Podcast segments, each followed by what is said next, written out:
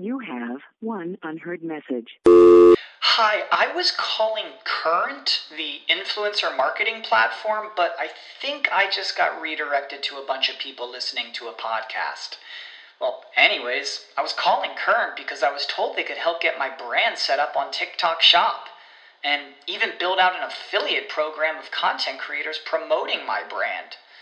And even have those content creators go on live streams and promote my product there. Wow, I could really use Current. I also heard that the brands they work with are making millions in sales. I guess I'll just go to their website at current.tech. What's the easiest choice you can make? Window instead of middle seat? Picking a vendor who sends a great gift basket? Outsourcing business tasks you hate? What about selling with Shopify? Whether you're selling a little or a lot, Shopify helps you do your thing, however you cha-ching. Shopify is the global commerce platform that helps you sell at every stage of your business. From the launch your online shop stage to the first real life store stage, all the way to the did we just hit a million orders stage. Shopify's there to help you grow. Whether you're selling scented soap or offering outdoor outfits, Shopify helps you sell. Wherever and whatever you're selling, Shopify's got you covered. Sign up for a $1 per month trial period at shopify.com slash try. Go to shopify.com slash try now to grow your business, no matter what stage you're in. Shopify.com slash try you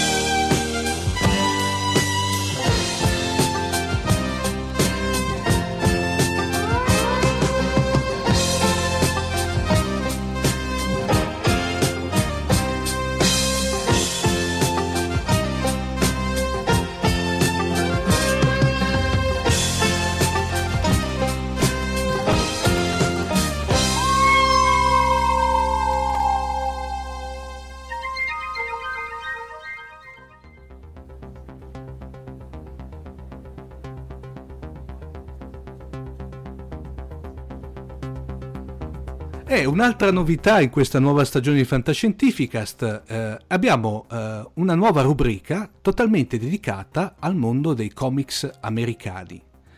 E a questo punto eh, questa nuova rubrica si chiama Planet Krypton e eh, passerei la palla al tenutario di questa nuova rubrica che è il nostro amico Gianluigi Gatti per spiegarci un attimino di che cosa pa- eh, parlerà in questa rubrica. Ti ringrazio. Ciao Gianluigi, Pronti? prima di tutto. Eh. Prego. Salve a tutti. Tenutario è terribile da dire a qualcuno, comunque apprezzo lo sforzo.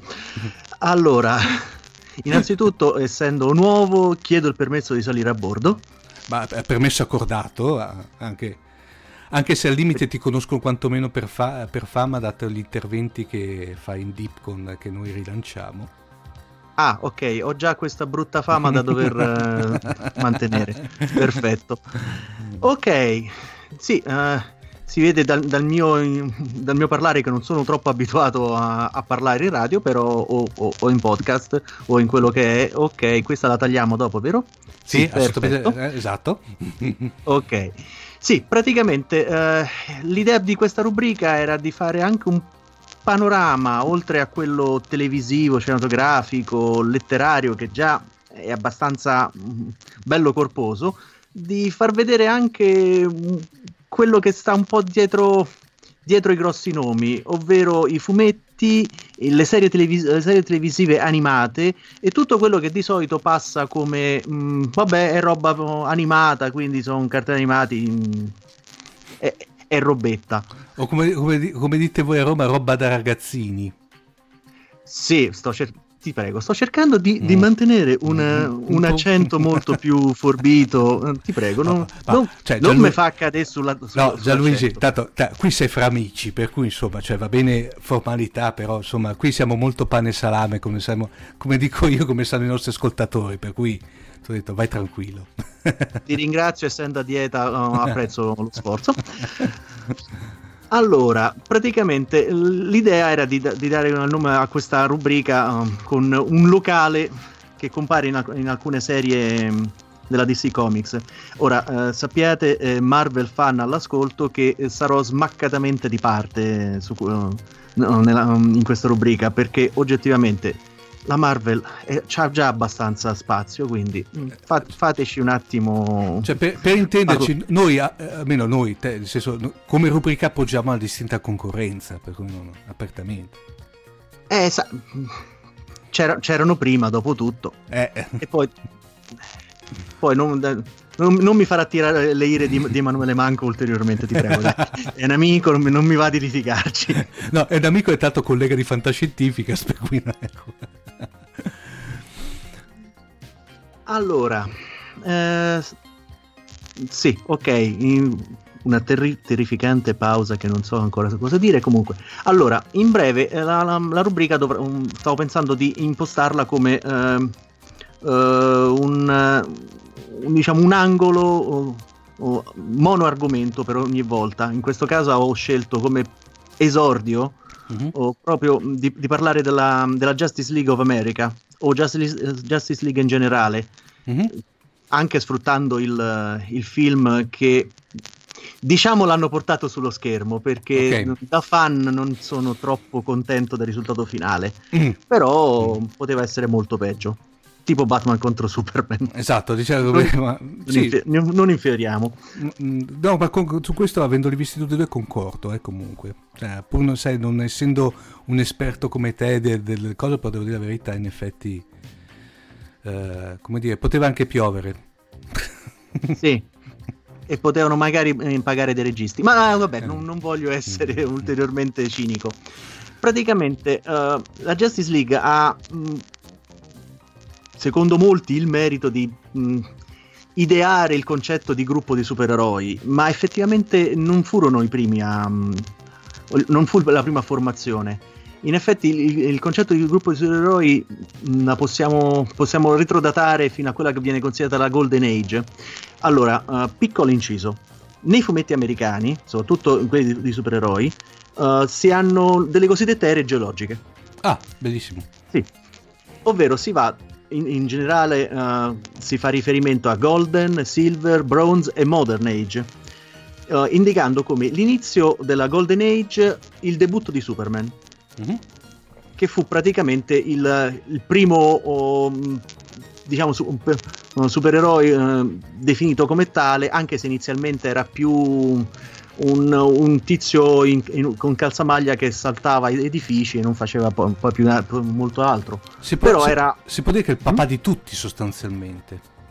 Eh, sì, più che altro oh, possiamo definirlo il cugino che si mette in mostra, perché effettivamente c'erano già stati alcuni personaggi che introducecano o del, um, elementi del genere. Um, Schuster e Siegel e i suoi creatori riuscirono a, a mettere insieme tutti quanti, um, tutte quante queste componenti e a creare qualcosa di nuovo e interessante sul mercato. Uh, in generale, um, il debutto di Superman segnò nel 1938 l'inizio della cosiddetta Golden Age su Action Comics numero 1, una delle varie pubblicazioni dell'allora National Light Publication o Detective Com- Comics Incorporated. Sì, perché praticamente mh, all'epoca uh, la, uh, quella che adesso conosciamo come DC Comics era divisa in varie compagnie. Mm-hmm. Una che si occupava di periodici, una che si occupava di eh, fumetti fumetti letteralmente perché tutte le sue testate finivano con comics ed erano action comics, adventure comics, detective no. comics, fun comics, che poi divenne more fun comics mm-hmm. e tutti i titoli del genere. Erano i classici giornali da diciamo intorno alla trentina, anche quarantina di pagine che, che si trovavano nei, nei drugstore sì, sì. e di cui gli stessi autori non sapevano se le cose erano, erano, andate bene come vendite perché grazie al sistema dell'epoca tu sapevi che, uno, che una testata era andata magari sold out dopo 3 o 4 mesi. Ah, bellissimo, Quindi. cioè veramente usa e getta letteralmente. E infatti uno dei, uno dei problemi proprio del, del, collezionismo di quei numeri è che fondamentalmente eh, quelli che, che, possiamo vedere ancora in giro sono quelli che non sono finiti nel, ma- nel macero oppure come incarto di chissà che cosa. e beh, all'epoca erano mm. tempi eroici fondamentalmente.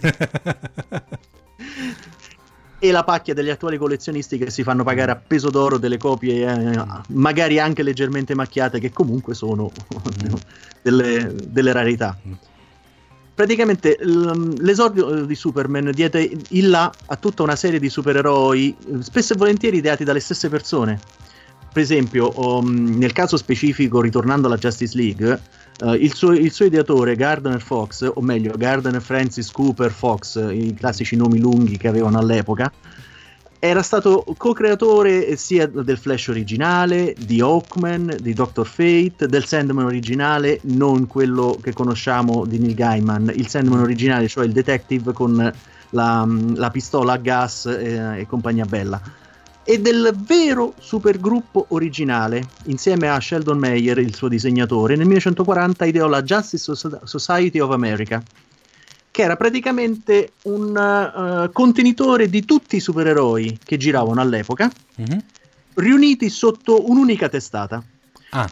Con- sì, praticamente il concetto era questo, uh, era praticamente un proto-universo condiviso, quello che poi diventerà una delle chiavi classiche de- della narrativa dei supereroi si aveva, un, si aveva, un, gruppo di supereroi su una testata oppure su una testata antologica, perché non, è, non sempre si aveva una testata uh, uh, monografica su, su, un determinato personaggio.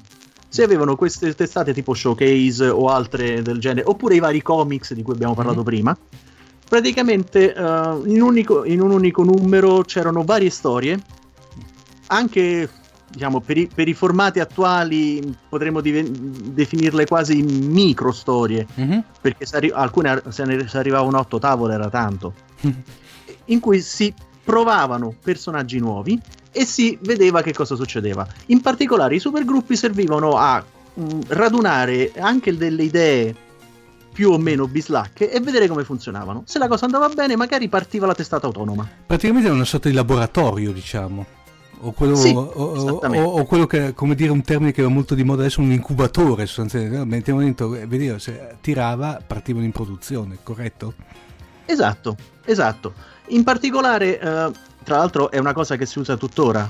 Mm. I supergruppi di solito si hanno una serie di grossi nomi che hanno delle testate autonome, mm-hmm. in più si, gli si affiancano alcuni personaggi secondari e si vede in caso gli si fa partire una testata autonoma. Mm, Tanto chiaro. con la, la, mortalità media de, delle testate dei fumetti americani, mh, mm, mm. alcuni arrivano forse al, al, ventesimo numero, ma attualmente non superano neanche l'anno. Questo, questo scusami eh, Gianluigi, adesso do, uh, domanda seria, questo anche in tutte e due le, le, grandi casi, sia anche in Marvel succede una cosa del genere, cioè anche sì, attualmente abbiamo... sì cioè, per cui abbiamo testate che veramente, cioè nel giro di, di pochi numeri, vengono, se non fanno non so adesso come si dice il corrispettivo di audience, di tiratura, sostanzialmente vengono chiuse praticamente. Non è che si fanno tanti problemi, corretto? Considera che adesso si fanno addirittura i conteggi sulle copie che vengono prenotate, neanche ah. vendute, prenotate. Ah, prenotate, per cui... Se si va sotto una certa soglia, mm-hmm. eh, diciamo che raggiungere il l'ottavo numero, settimo numero, ci sono testate che vengono chiuse al terzo numero. Eh, una volta una serie al terzo numero iniziava a, malapena a spiegarti le origini del personaggio. Mm. Adesso se non fai grossi numeri sei morto.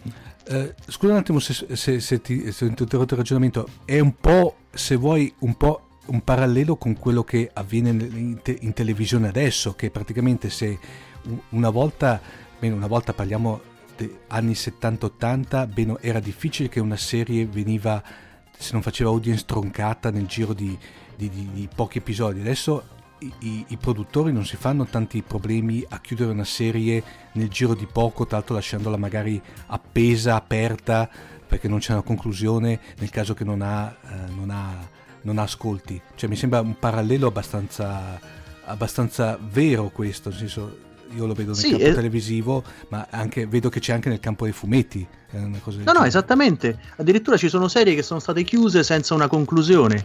Oppure alcune serie in cui già si vocifera che la, la testata verrà chiusa, che mm. nell'arco di pochi numeri si abbozza comunque un, una chiusura delle trame principali per dare una conclusione. Mm. Altre che semplicemente vengono tagliate Così. e mandate, uh, dimenticate.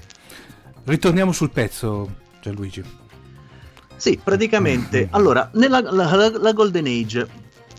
Allora, mm, sì, abbiamo, abbiamo parlato del- del- della mm, frammentazione originale eh, di quella che poi conosceremo come Detective Comics. Praticamente quella, um, quella che era da noi, o meglio, ecco, mi, so- mi sono un attimo impapinato, non fate caso. Mm. Quando inizio a parlare forbito è perché devo prendere tempo, così il pubblico lo sa.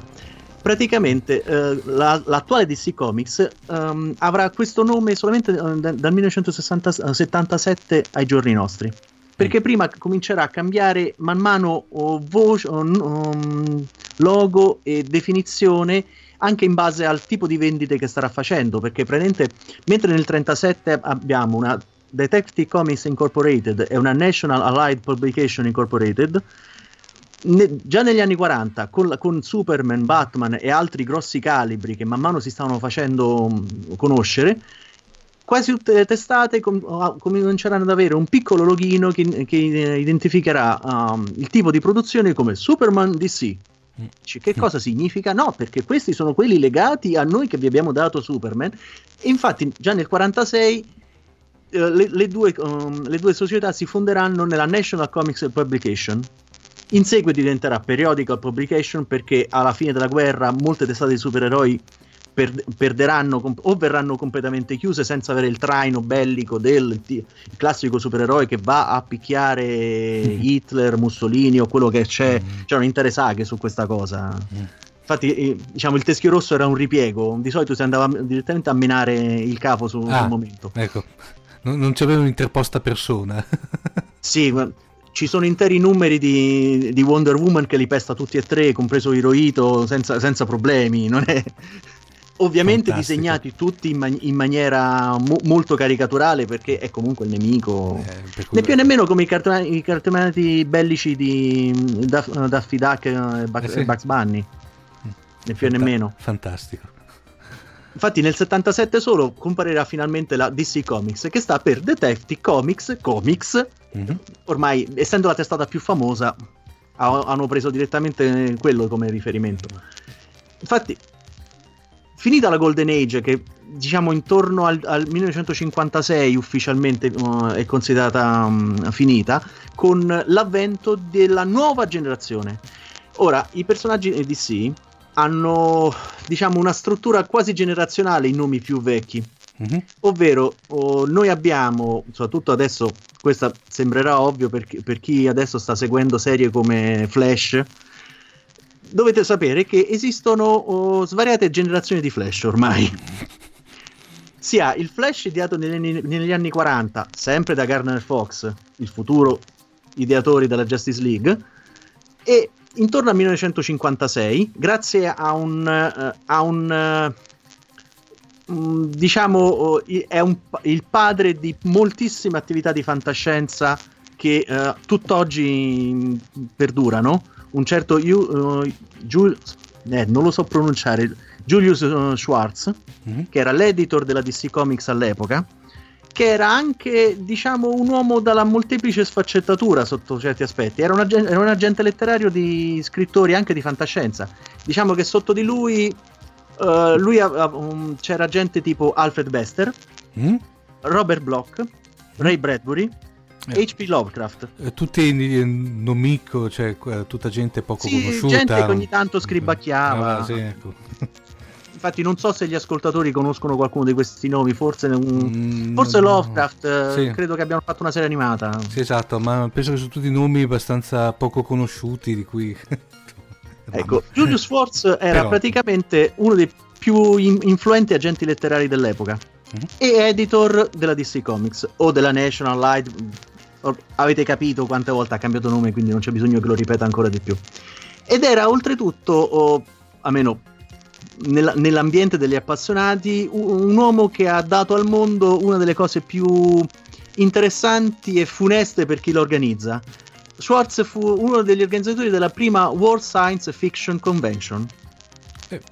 Cioè, prima- A prima- lui dobbiamo le convention di, di- di letteratura fantascientifica, fondamentalmente. Nel 39 questo. Caspita. Quindi rendetevi conto il signore quanto stava avanti rispetto a- all'epoca. Praticamente nel 56 eh, uh, Schwartz pensò, perché non proviamo a rilanciare i supereroi? O perlomeno rilanciare i nostri supereroi? Perché loro, um, considerate che all'epoca ancora andavano avanti con le, la versione originale di Flash, quello che, eh, per dirlo come si dice dalle mie parti, quello con la cazzarola in testa, fondamentalmente con la luce. Mm. Mm. Jay Garrick, per, per, gli amanti di Flash, Jay Garrick, e già averlo definito in quel modo probabilmente mi beccherò una testa di cavallo dentro il letto da qualcuno. Mm. Qui Schwartz ebbe l'idea suggerire ai vari autori, fra cui Gardner Fox, di svecchiare i personaggi. Ma non svecchiare nel senso, ok, gli do un'impostazione grafica, prendo un disegnatore un, con uno stile un po' più recente. No, creare proprio una nuova generazione. Ah. Ma, che, cui... ma perdonami, che resettava quella precedente oppure si, aveva dei punti di contatto, dei, dei collegamenti? Era il seguito. Ah, il seguito. Era posta, era posta come seguito, o meglio, all'epoca non, non, non ci pensavano più di tanto. Mm. All'epoca praticamente presentavano il personaggio e poi se interessava si sviluppava la storia. Ah, ok. Nel caso dei Flash, per esempio, uh, quello uh, in, que- in, questi anni debutterà su Showcase, che era una testata ant- antologica che mm presentava tutta una serie. Tra l'altro, Showcase è arrivato quasi ai giorni nostri come, come, come, come produzione. Sì, la DC ha continuato a produrla fino a, a buona parte degli anni 90. Era il classico contenitore in cui si testavano personaggi e poi si aspettava di vedere se piacevano e si mandavano come testato autonoma. E infatti Barry Allen, il Flash che attualmente vediamo in televisione, debutta nel numero 4 di Showcase del 56. In, un, insieme, in una storia di, uh, scusate un attimo di saliva, sempre prendo, ricordo sempre che abbasso la voce per prendere tempo. Praticamente in questi anni uh, si decise di mh, mm, svecchiare molto del parco testate e del parco personaggi, pardon, e uh, cercare di rilanciare personaggi storici che si era pensato di evitare di, uh, di, cam- di cambiargli l'identità. Per esempio, eh, Wonder Woman venne, venne rilanciata pur non, è, um, non, cambiando la sua identità di, um, di figlia di Temisciria, bla bla bla bla bla bla, bla. magari dandogli un, un, uno spessore un po', un po', meno sadomaso come erano le prime storie. Sì. Di, anche di questo le femministe mi, mi, mi, mi spezzeranno le gambe uh, quando sentiranno questa cosa alcuni personaggi come Superman, Batman non vennero toccati, vennero semplicemente eh, un po' svecchiati e portati eh, con le loro identità, mentre altri come Flash, come Green Lantern o, com- o, o come eh, no, Aquaman no, perché effettivamente purtroppo Aquaman è sempre stato il classico sfigato da, o meglio, sfigato presso i rettori perché è un gran personaggio, mm. però venne anche comunque ri- ripescato per um, riutilizzarlo praticamente in questi anni um, si pensò di rilanciare il tutto come testate autonome e con un esperimento che Schwartz um, propose a, a, Fox di rilanciare la Justice Society. La Justice Society of America era quella formata dai personaggi della Golden Age, solo che Fox decise di uh, non tentare una strada sicura, creare un nuovo supergruppo, ovvero un, uh, un gruppo di personaggi che uh, potesse affrontare delle minacce che da soli non, non avrebbero mai avuto in, con cui non avrebbero mai avuto possibilità. Vi ricorda qualcosa questo? Mm. Diciamo che qualche anno dopo Kirby e Stan Lee mm, avrebbero creato un, un, gruppo che avrebbe fatto um, favilla al, al botteghino, ma um, non, non, non, diciamo nulla. Non, noi non siamo permalosi e non ce la prendiamo con, con la concorrenza. Praticamente l'idea uh, di Fox era di creare questo gruppo e lo testò finalmente su, un, su un, um, un'altra testata antologica dell'epoca, The Brave and the Bold, il coraggioso e l'impavido. Era una testata che fondamentalmente presentava un, un, un purpurri di, di, personaggi diversi, di storie diverse. Mm. Si passava dalla storia con Zorro, per esempio, con un personaggio Z- mitologico Zorro, con Zorro, Zorro Zorro? Sì, o comunque qualcosa che gli assomigliasse. Ah. Eh, sì, allora, all'epoca cioè, die, era die, facile. Mm? Diego della Vega. Uh, quasi, anche ah. perché comunque i diritti, i diritti su, su, alcuni personaggi non, non, venivano pagati o comunque non c'erano più, quindi si poteva tranquillamente. Poi eh, Zorro alla fin fine è uno di quei personaggi che è sempre stato di pubblico dominio. Sì. Poi nel dubbio si creava qualcosa di simile. Per esempio, Mandrake o Mandrake, come si, come si direbbe in Italia, mm. aveva già nel, um, negli anni 40 un, una sua copia, Zatara, che era un mago perfettamente identico a lui. Mm solo che aveva questi poteri particolari e faceva gli incantesimi uh, parlando al contrario fondamentalmente. Ah. Era, beh, era, era guerra. Dopotutto era abbastanza normale fra vari disegnatori e varie case editrici eh, copiarsi a, a, vicenda. Abbiamo il classico esempio di Aquaman e Submariner che sono nati a distanza di pochi anni l'uno dall'altro, con caratteristiche diverse, ma concettualmente sempre abbiamo il personaggio oh, marino re di Atlantide mm-hmm. che arriva e mena, mena, mena, mena, punto e basta. ecco. Sono cose che son, ci sono sempre state. Ora, adesso inizia. Allora, la prima storia della Justice League, la storia di debutto, oh, fondamentalmente, quando sono andato un attimo a ripassarmela perché oggettivamente uno per questioni anagrafiche non me la ricordavo bene e poi oggettivamente prima di, di parlarne sarebbe sempre meglio rileggersene ho pensato è perfetta perché è dedicata a, a Homer Serafini fondamentalmente oh, grazie perché devi sapere che il primo avversario storico, mm-hmm. la prima minaccia della Justice League che costringe questo gruppo di eroi a riunirsi. Allora, vediamo un po' se ti ricorda qualcosa di questa descrizione? Allora, è, un gigan- sì? è un gigantesco signor, eh, diciamo re, perché a questo punto è un sovrano, uh, di dimensioni variabili intorno ai 60-70 metri, di origine radioattiva, eccetera, eccetera, eccetera. No, però è una stella marina gigantesca, senziente, che arriva da- dallo spazio e decide di conquistare la Terra. Beh, diciamo che è un, kaiju a tutti gli effetti, diciamo che rientra nella tipologia canonica dei kaiju. Cui... E anche con il nome, perché ah. si chiama Starro il Conquistatore. Bellissimo, cioè Starro proprio da... Starro, anche in, in originale. Bellissimo, eccezionale. E tu vedi ne, nella storia originale questa uh, enorme, mm. questo enorme echinoderma che arriva fluttuando sulla Terra e comincia a trasformare le altre stelle marine in, mm-hmm. su- in suoi droni mm-hmm. per attaccare uh, gli esseri umani. Bellissimo. È, è un caso, pur- puro e semplice. Già, entra proprio in... Strano che non l'abbiano riciclato, eh. parlo nella, nel, campo, nel, campo, visivo, eh, fi- eh, come film, ci poteva stare benissimo. Guarda, considera che c'è un, una delle serie della, di, mm, in ambientazione DC che è stata chiusa, Powerless se non sbaglio mm. si chiamava, in cui Starro si vede sullo sfondo. Ah, bellissimo. Fantastico. Che attacca la città. No, perché visto che i giapponesi c'erano a suo tempo eh, uno degli avversari di Godzilla era Ibira, che era praticamente una, una sostanza, una super aragosta, no? Praticamente ci poteva stare benissimo anche Starro, secondo me. Eh, considera che questa enorme eh, mm, stella marina, viola con un grosso occhio al centro. Che tra l'altro mi ricorda anche un film, un film sì, una, secondo me è anche una citazione di, di un film vecchissimo del, di esordio di, di, fantascienza giapponese che si intitolava, te lo dico immediatamente, i cui, eh, i cui, eh, i cui eh, protagonisti erano degli splendidi eh, stelloni marini eh, Cestelloni con l'occhio in mezzo e cosa, ti dico subito, guarda, in tempo reale il, il, il titolo che è praticamente eh, bellissimo, quando poi ta, ta, ta, eccolo qua. Eh, abbassa il tono di voce perché così sì, sembra eh? che mi sta prendendo tempo. Che Uchuchin Tokyo ni Awaru del 56. Salute direi, no vabbè era il titolo, sì. Ecco, era il titolo che vuol dire gli uomini spaziali appaiono a Tokyo e ci sono questi stelloni con uh, antropomorfi con in mezzo il, il, uh, l'occhio per intenderci, ecco.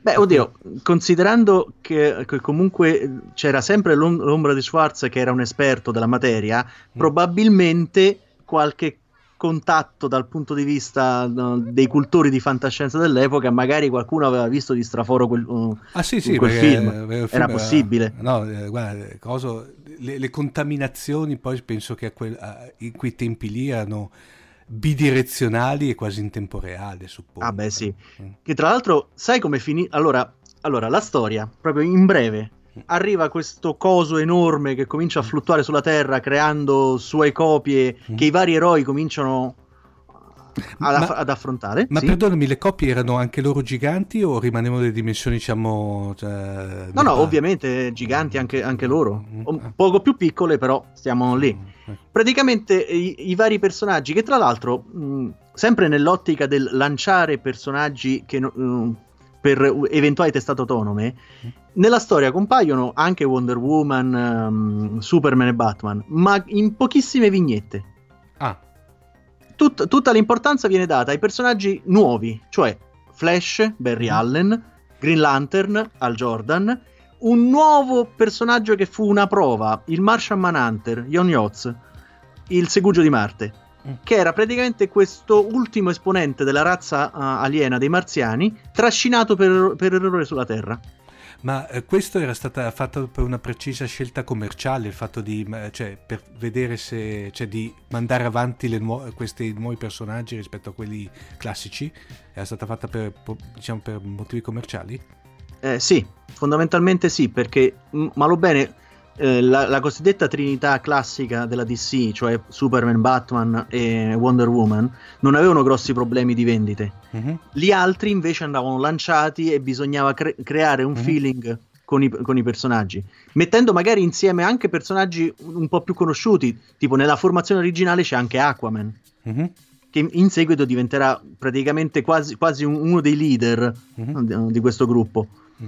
E comunque, sì, E, e come va a finire? Adesso vi, eh, Allora- praticamente va a finire come... mm, non- vediamo un po' se ti dice qualcosa. Un film recente che tu credo abbia visto.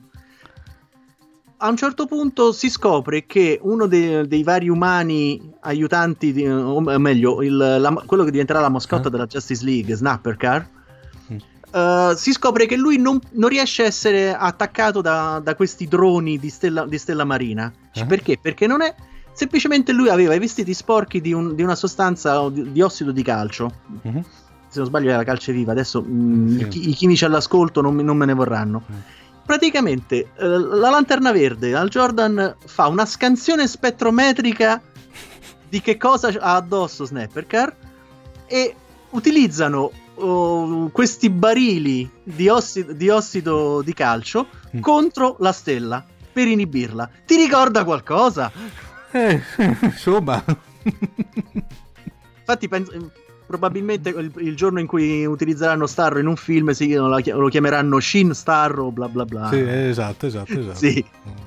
Mm, E praticamente questo è l'esordio della Justice League. Mm. In un numero oh, quasi tutto dedicato a questa storia, perché praticamente sono vari capitoli all'interno del- di Brave and the Bold. Non è un'unica storia. Mm. C'è un- una storia con due personaggi che affrontano oh, uno de- dei vari droni, Mhm. lo, lo fanno fuori e poi si passa altro altri personaggi. In Per- mezzo... Per cui se vuoi delle- eh, anche una co- costruzione abbastanza complessa, diciamo delle cose autoconclusive ma legate eh, contemporaneamente, corretto? Sì, sì. E oltre- oltretutto, oh, cosa bellissima oh, per una testata dell'epoca, fra una storia dell'arte c'erano delle rubriche, Mhm. fra cui eh, la, la rubrica su Volete conoscere i parenti terrestri di Starro? E c'era tut- due pagine sugli echinodermi. Belli- cioè, roba divulgazione Sì, scientifica. sì, divulgazione scientifica né, più- né più né meno. Addirittura in quel numero, tra l'altro, The Brave and Bold, um, il, il numero 28, si trova online perché qualcuno ha messo la scansione online di tutto il numero, comprese le pubblicità. C'è addirittura nella posta uno che chiede: Ma ci potrebbe parlare che cos'è la velocità della luce? E se ri- gli viene risposto: Guarda, in base a quello che dice il rappresentante del congresso, eh, e dà tutta la spiegazione scientifica. In soldoni, ovviamente, però. Diciamo, però plausi- cioè, corretta sostanzialmente. Sì, sì, assolutamente corretta. Mm. Proprio perché eh, comunque il patron della DC dell'epoca, Schwartz, teneva a queste cose. Quindi era proprio un, un, un es- un esordio Bellissimo. in salsa fantascientifica eh, più o nemmeno. Tra l'altro, oh, il- il me- questo meccanismo funzionerà talmente tanto che a distanza di neanche un anno debutterà la testata autonoma Justice League of America. in cui verranno, verranno man mano introdotti altri personaggi, ripescati personaggi della Golden Age come Green Arrow, che era l'ennesima copia uh, di Batman in, alt- in, altra- in altri costumi, Mhm. Se- sempre il personaggio del 41. Oppure, mm? dimmi, Eh, Arrow c'entra qualcosa con quello della serie televisiva o no? è quello della ser- serie televisiva, è proprio. Oliver Queen. Ah, ok. personaggio 1941 ripescato e tra l'altro in Justice League gli verranno affiancati insieme a tutti gli altri personaggi tu considera che la Justice League intorno a- alla fine degli anni 70 avrà una formazione di quasi 25 effettivi Cioè, altro che al- un vero supergruppo anche numericamente parlando. praticamente. sì per- ovviamente a rotazione perché comunque a livello narrativo gestire un, un gruppo già con più di 7 personaggi comincia Sì. a diventare complesso soprattutto disegnarlo Sì, esatto. e ci saranno, ci saranno disegnatori che, fa- che- che faranno vanto di riuscire a riempire tavole con di tutto, Eh, fra cui Giorgio Perez e altri.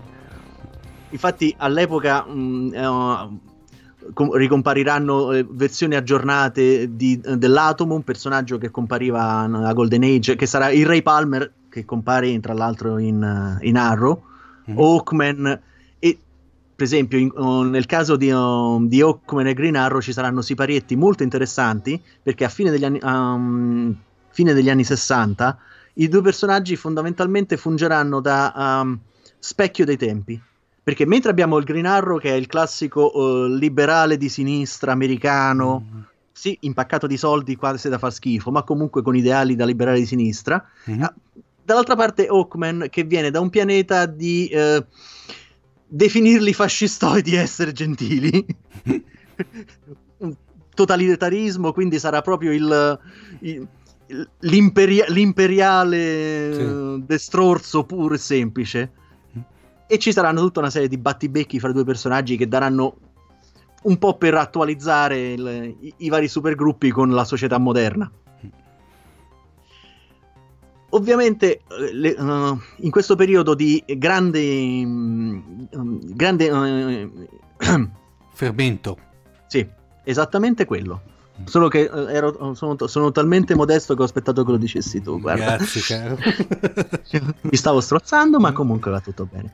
Sempre negli anni 60 um, si delineano i vari mm, elementi che caratterizzeranno tutta la narrativa della DC Comics e in particolare nelle storie aventi mm, co- come oggetto la Justice League. Infatti nel 61, dopo aver eh, introdotto e stabilizzato il nuovo Flash, eh, Gar- sempre Garner Fox e il disegnatore Carmine Infantino, sì, se te lo stai chiedendo è italo-americano, Sì. introdurranno una- un concetto uh, caro a chiunque abbia letto DC Comics negli ultimi, diciamo, 25 anni, ovvero il multiverso. Oh, mamma mia. Ecco, ok. Con la storia Il Flash dei due mondi, sul numero 123 di Flash, di The Flash, perché il The è uno di quei personaggi che hanno sempre l'articolo, verrà introdotto il concetto delle terre parallele Oh, madonna. che diventa né più né meno che un, un inter- un interessante ehm, mezzo narrativo per dire ah vi piaceva anche Jay Garrick? Eh, Bene, Eccolo, eccolo qua.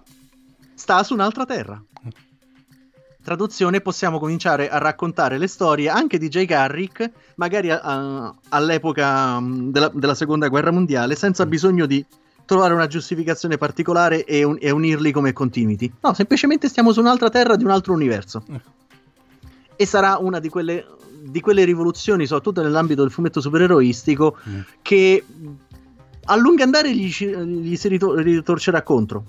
Perché poi nel- negli anni 80 cercheranno di spazzare via per mettere ordine, Mm. ma alla fine tu considera che tutto, tutt'oggi ci sta una saga della DC, ehm, Dark Knight Metal, che ancora parla del multiverso. Oh, mamma mia. Quindi Diciamo che non se lo sono scordati del tutto, no?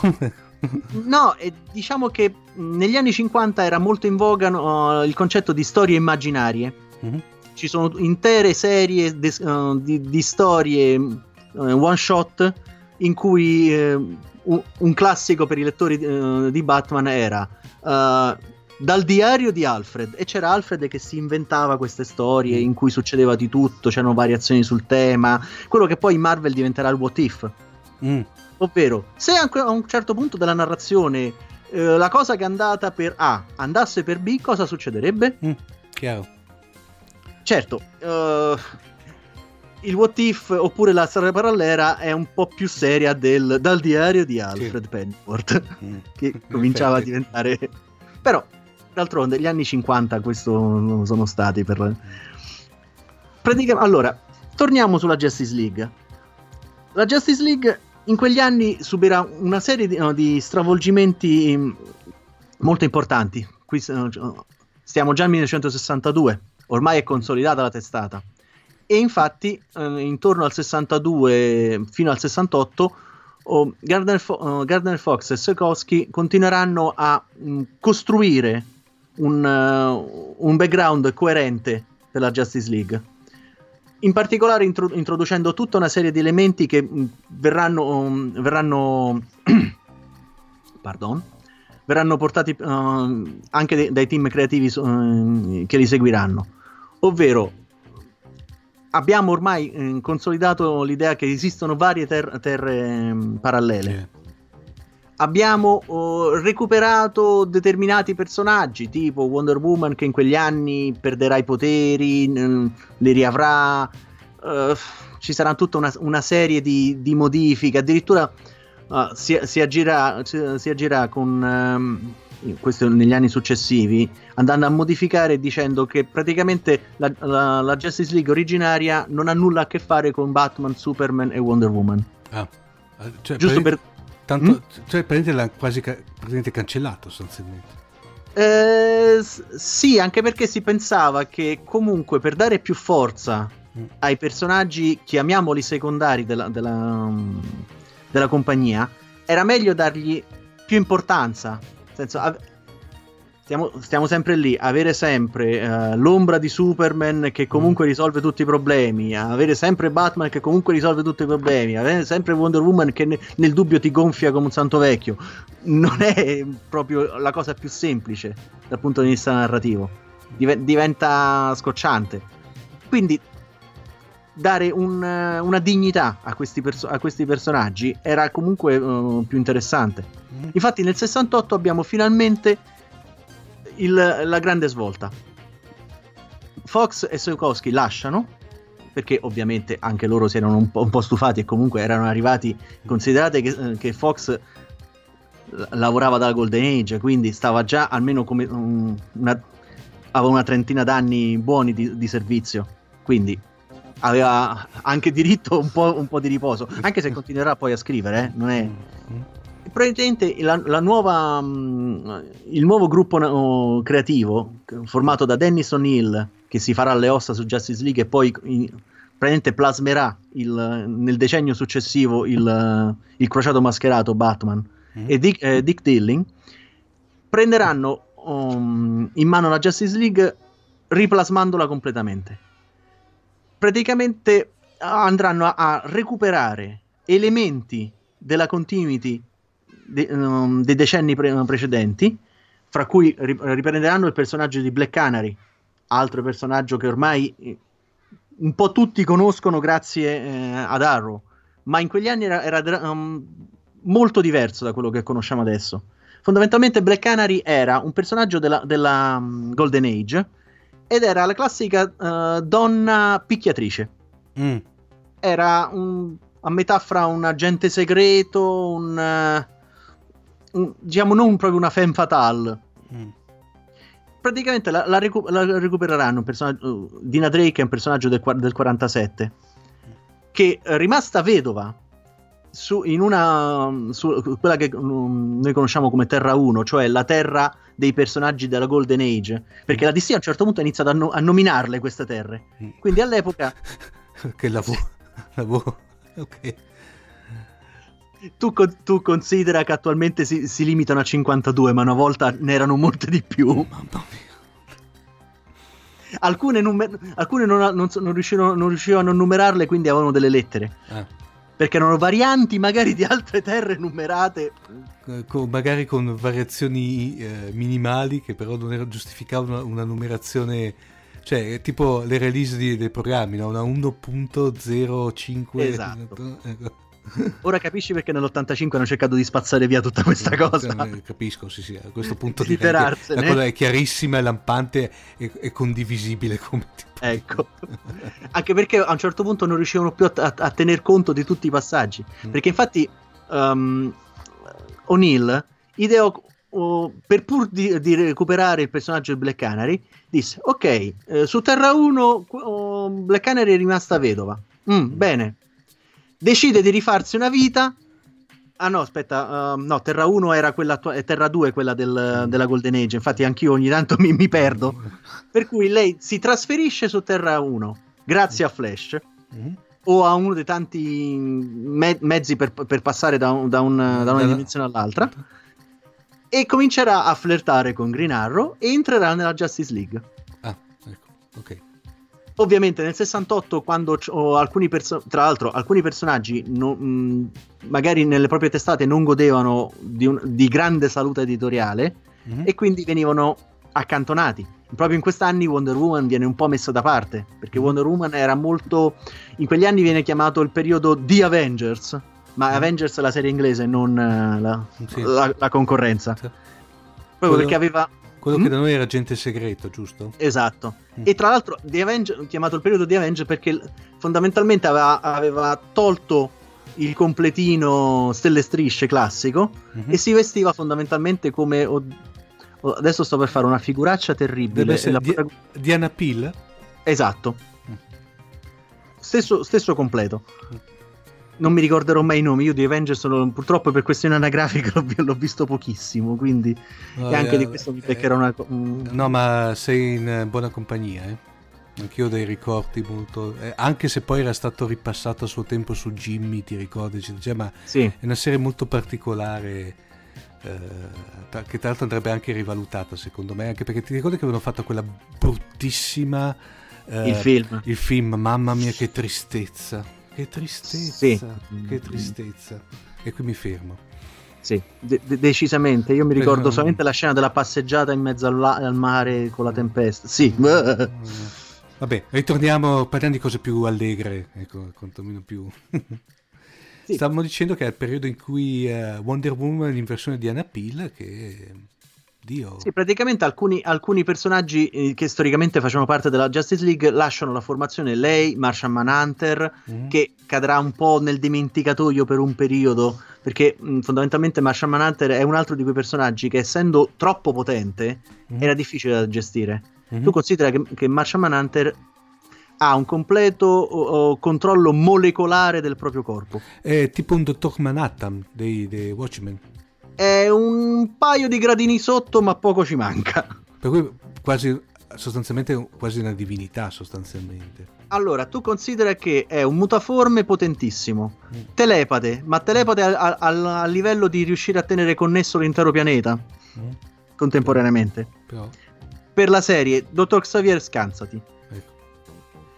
Ha un, forza, eh, può volare, eh, senso- veramente è, è Cioè, qualcosa di immenso. Ma, ma a questo punto è- è- cioè, rischiava sostanzialmente di eclissare Superman, che eh, veniva visto come una sorta di eh, anche come dire di anche lui di quasi divinità sostanzialmente, come poteri parlo, eh. Sì, ma infatti è uno dei problemi di, di tutti i personaggi come Superman o anche lo stesso Capitan Marvel, il Capitan Marvel della DC, non quello della Marvel, che Mhm. qui pure bisognerà magari faremo, faremo proprio uno speciale su- Sì. sul povero Capitan Marvel che adesso si chiama Shazam, Sì. perché c'è tutto una, un, Sì. problema legale al riguardo, Mm. per cui non si può Mm. più chiamare col suo nome storico. In generale i personaggi superpotenti sono difficilissimi da gestire, perché un personaggio che può fare tutto, eh. Nel senso, o gli Eh, tiri addosso come minimo Godzilla e compagnia, oppure... eh, ma- ma vi- che, virtualmente potrebbe sconfiggere in 448, però virtualmente, non Godzilla, cioè il, il, il, il Martian Manhunter di turno potrebbe... sì, scon- anche no. se Martian Manhunter, come tutti i personaggi superpotenti, ha una vulnerabilità clamorosa. Cioè? Il fuoco. Ah, bellissimo, cioè proprio una... Sì, sì, alla Frankenstein Che- proprio. che- Entra capisco- nel panico completamente. Cioè, capisco la criptonite, ma in questo caso veramente le hanno, tirato fuori la- la- una, una sostanza abbastanza scema e abbastanza comune, d'altronde. eh, non- Infatti, Martian Manhunter di solito come personaggio si, si tiene nascosto, o meglio, in, que- in, quegli anni o in, in, generale fino a buona metà degli anni 90, era un personaggio che si trovava defilato, faceva il detective priva- privato, mm-hmm. sempre poten- potendo cambiare aspetto come voleva, si manteneva come un, un essere umano. Mm-hmm. Anche perché il primo accendino un po' più grosso stava, sì. stava rovinato. Mm-hmm anche se comunque Martian Manhunter sarà un personaggio molto legato alla Justice League, soprattutto negli anni Ottanta, con diciamo quello che viene considerata una delle run o, o, o gestioni più interessanti, ma ci arriveremo. Mm. Praticamente, uh, in, uh, verso la fine degli anni 60, la Justice League viene completamente eh, svecchiata. Il, il, la sua base operativa, una caverna sotto il, la ridente cittadina di Happy Harbor, mm-hmm già il nome è ridente proprio nel senso più, più, stretto del termine. No, no, proprio perché è il classico posto mm. tranquillo e c'è una montagna e dentro c'è, c'è questa, questa, caverna. Ecco. Attrezzata tipo uh, Batcaverna, però mm. quello è. Infatti O'Neill di, decide di modificare completamente questo background, anche complice il fatto che grazie a Snappercar il, il, l'umano di cui parlavamo prima, che è la mascotte da, e factotum della Justice League, eh, che si lascia scappare mm. l'ubicazione uh, di tale caverna a un personaggino che forse avete mai sentito nominare, il Joker. Sì, uh, che diciamo un cattivello. Un, un per cui loro decidono di, di trasferirsi e qui inizia la Bronze Age del fumetto americano. Mm. Nel 1970 con l'uscita di uh, Green Lantern, Green Arrow, gestione Danny O'Neill, che nel frattempo si erano man mano uh, allargati, e Neil Adams, la Justice League ha una nuova sede, un satellite orbitale. Ecco. Beh, ricordiamoci che sono gli anni 70. Sì, per cui siamo Che cosa pi- era successo l'anno prima? Eh, lo sbarco sulla Luna. Siamo esatto. in piena, diciamo, in quella che poteva essere in piena, eh, diciamo, beh, non era più già la corsa verso lo spazio, eravamo già in piena eh, chiamiamola fra virgolette era spaziale, si, allora si parlava già di andare su Marte, si era lanciati veramente in una maniera incredibile, in effetti giustamente ci poteva stare. Tra l'altro ricordiamo che nel 68 era uscito 2001 di sé nello spazio, c'era lì praticamente le stazioni orbitali erano tranquillamente portate su grande schermo, per cui non... E infatti il satellite, il satellite della Justice League ricorda moltissimo le stazioni che Kubrick fece vedere. Fondamentalmente una ve, ve, lo descrivo potete trovare tranquillamente del, delle immagini il satellite del Justice League era un anello con al centro una, una struttura che sembrava una mandorla eh, praticamente era la, grosso modo era l'iconografia che aveva lanciato Kubrick in 2001 di nello spazio che poi sì, praticamente. Con, con, leggere variazioni di, di forma però la sostanza era quella era sì, praticamente... Che, che tra l'altro erano studi fatti da Von Braun a suo tempo, fra parentesi. Eh? Ma sì, ma mm. si, si, si, si, utilizzava qualsiasi... Ora, mm. parliamoci chiaro, no, dal punto di vista del, del disegnatore, mm. riutilizzare un design già esistente che comunque era evocativo era comunque più facile di doverlo inventare da, da capo. Senza considerare che è un design senza copyright. Quindi... Primo, ma poi anche, ti ho detto, l'attività tranquillamente, cioè non è che inficiava, cioè, l'avrebbe fatto chiunque sostanzialmente, diciamocela tutta, cioè, anche perché penso che i, con i tempi di produzione che dovevano avere, nel senso dovevano stare dietro, uh, se la fantasia, come dire, riuscivano come dire, a fare un sano lavoro di rielaborazione di lavoro fatto da terzi, era anche, era anche cioè, risparmiavano anche tempo sostanzialmente. Cioè. Eh beh, eh, considera che in questi anni, nel 1970, la DC non era più sola sul mercato. C'era la, c'era, la okay. concorrenza aveva iniziato a, a menare mm. e menare anche pesantemente. Infatti, mh, questi sono gli anni in cui vengono introdotti uh, personaggi come Elongated Man, mm. che era sì un personaggio degli anni 60, era praticamente la versione locale di, di Mr. Fantastic. Ah. Solo che lui era uh, beh, anche lui sposato, uh-huh. e no, non un genio di, di, qualsiasi scienza alla Pico de Paperis, perché mm. fondamentalmente è un... Sì. Mister Fantastic è un Pico de Paperis allungabile alla fin fine. Sì, siamo... siamo... Sì, sì, sì, cioè... Fu, diciamo, uh, l'ideazione di Dead Man fu un chiudere il cerchio, mm. perché per stessa ammissione di Jack Kirby, lo stesso Mr. Fantastic era ispirato al Plastic Man degli anni 40, Mm.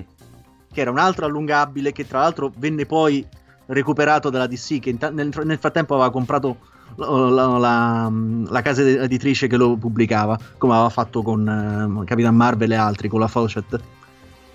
E quindi bisognava buttare sul, eh, sul merc- sul mercato personaggi che potessero contrastare la concorrenza.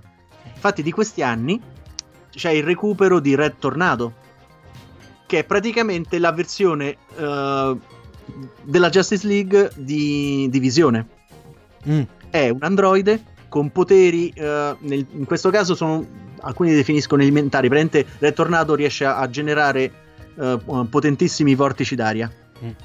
Solo che diventa senziente a un certo punto. E vabbè, è un po' lunga la genesi di, Red Tornado, è molto complicata. Comunque, s- d- diciamo che era un- una visione con i poteri di tempesta. Sì. Beh, considera che eh, fra gli appassionati l'equivalente di visione in Justice League Mm. è effettivamente Martian Manhunter, per esempio, come, come impostazione. Mm. Solo che eh, Re Tornado event- era molto simpatico a parecchi editor, quindi veniva comp- costantemente riproposto. Ecco. Perché tra l'altro era, come la visione, un ex robot del classico cattivo di turno, in questo caso il professor T- Morrow, Mm. T Sì. puntato O puntato Morrow, Bravo, il- Bellissimo. Sì. che aveva creato quest- questo androide per distruggere la Justice League. Ti ricorda qualcosa? eh, infatti, no, eh, eh, Ah, Eh, d'altronde questo- era, era de- periodo. ecco. Tra l'altro, nella Justice League in questo- in negli anni 60, e, e soprattutto no- o nel 64, venne, eh, divenne uno de- dei personaggi prin- um, ricorrenti più, mm, più stabili, Mm. Zatanna, la figlia del famoso mago Zatara di cui si parlava prima. Cioè, diciamo della versione della, di- della- del simil Mandrake. Ecco. Esatto. Che, guarda caso, la concorrenza aveva Scarlet Witch. Ecco. Siamo sempre lì. Nulla si crea, non si distrugge. Mm. Gli si cambia nome e costume, per il resto funziona.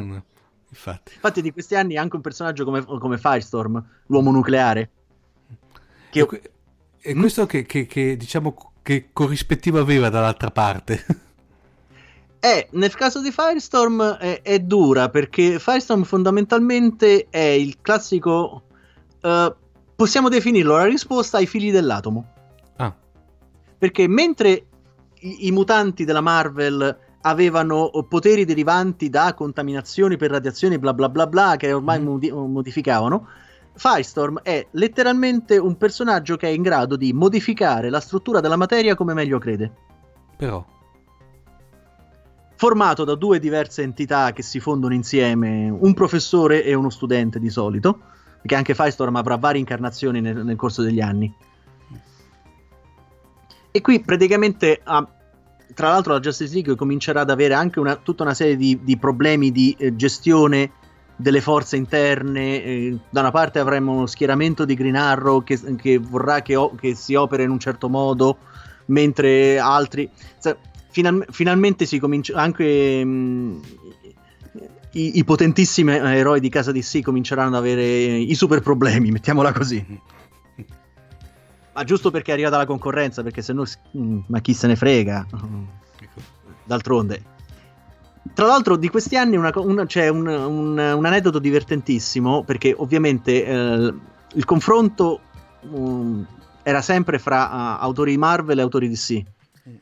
Però eh, fondamentalmente all'epoca fra una, fra una compagnia e l'altra ci, ci si spostava.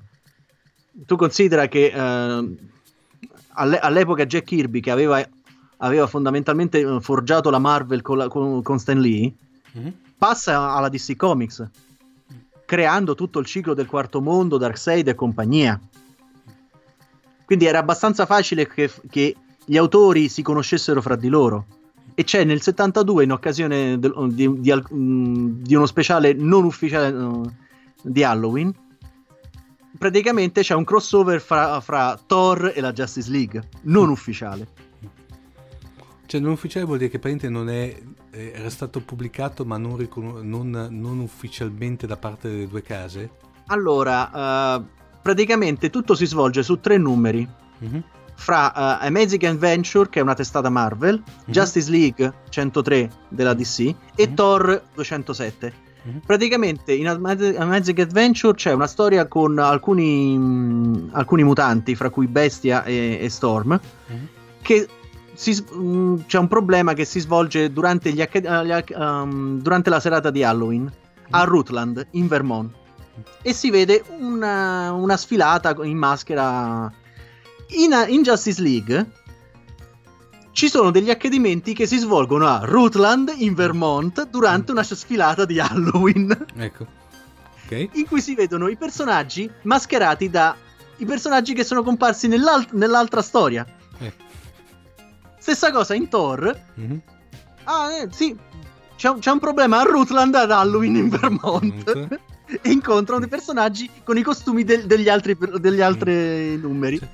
Per cui ho sono capito. divertiti.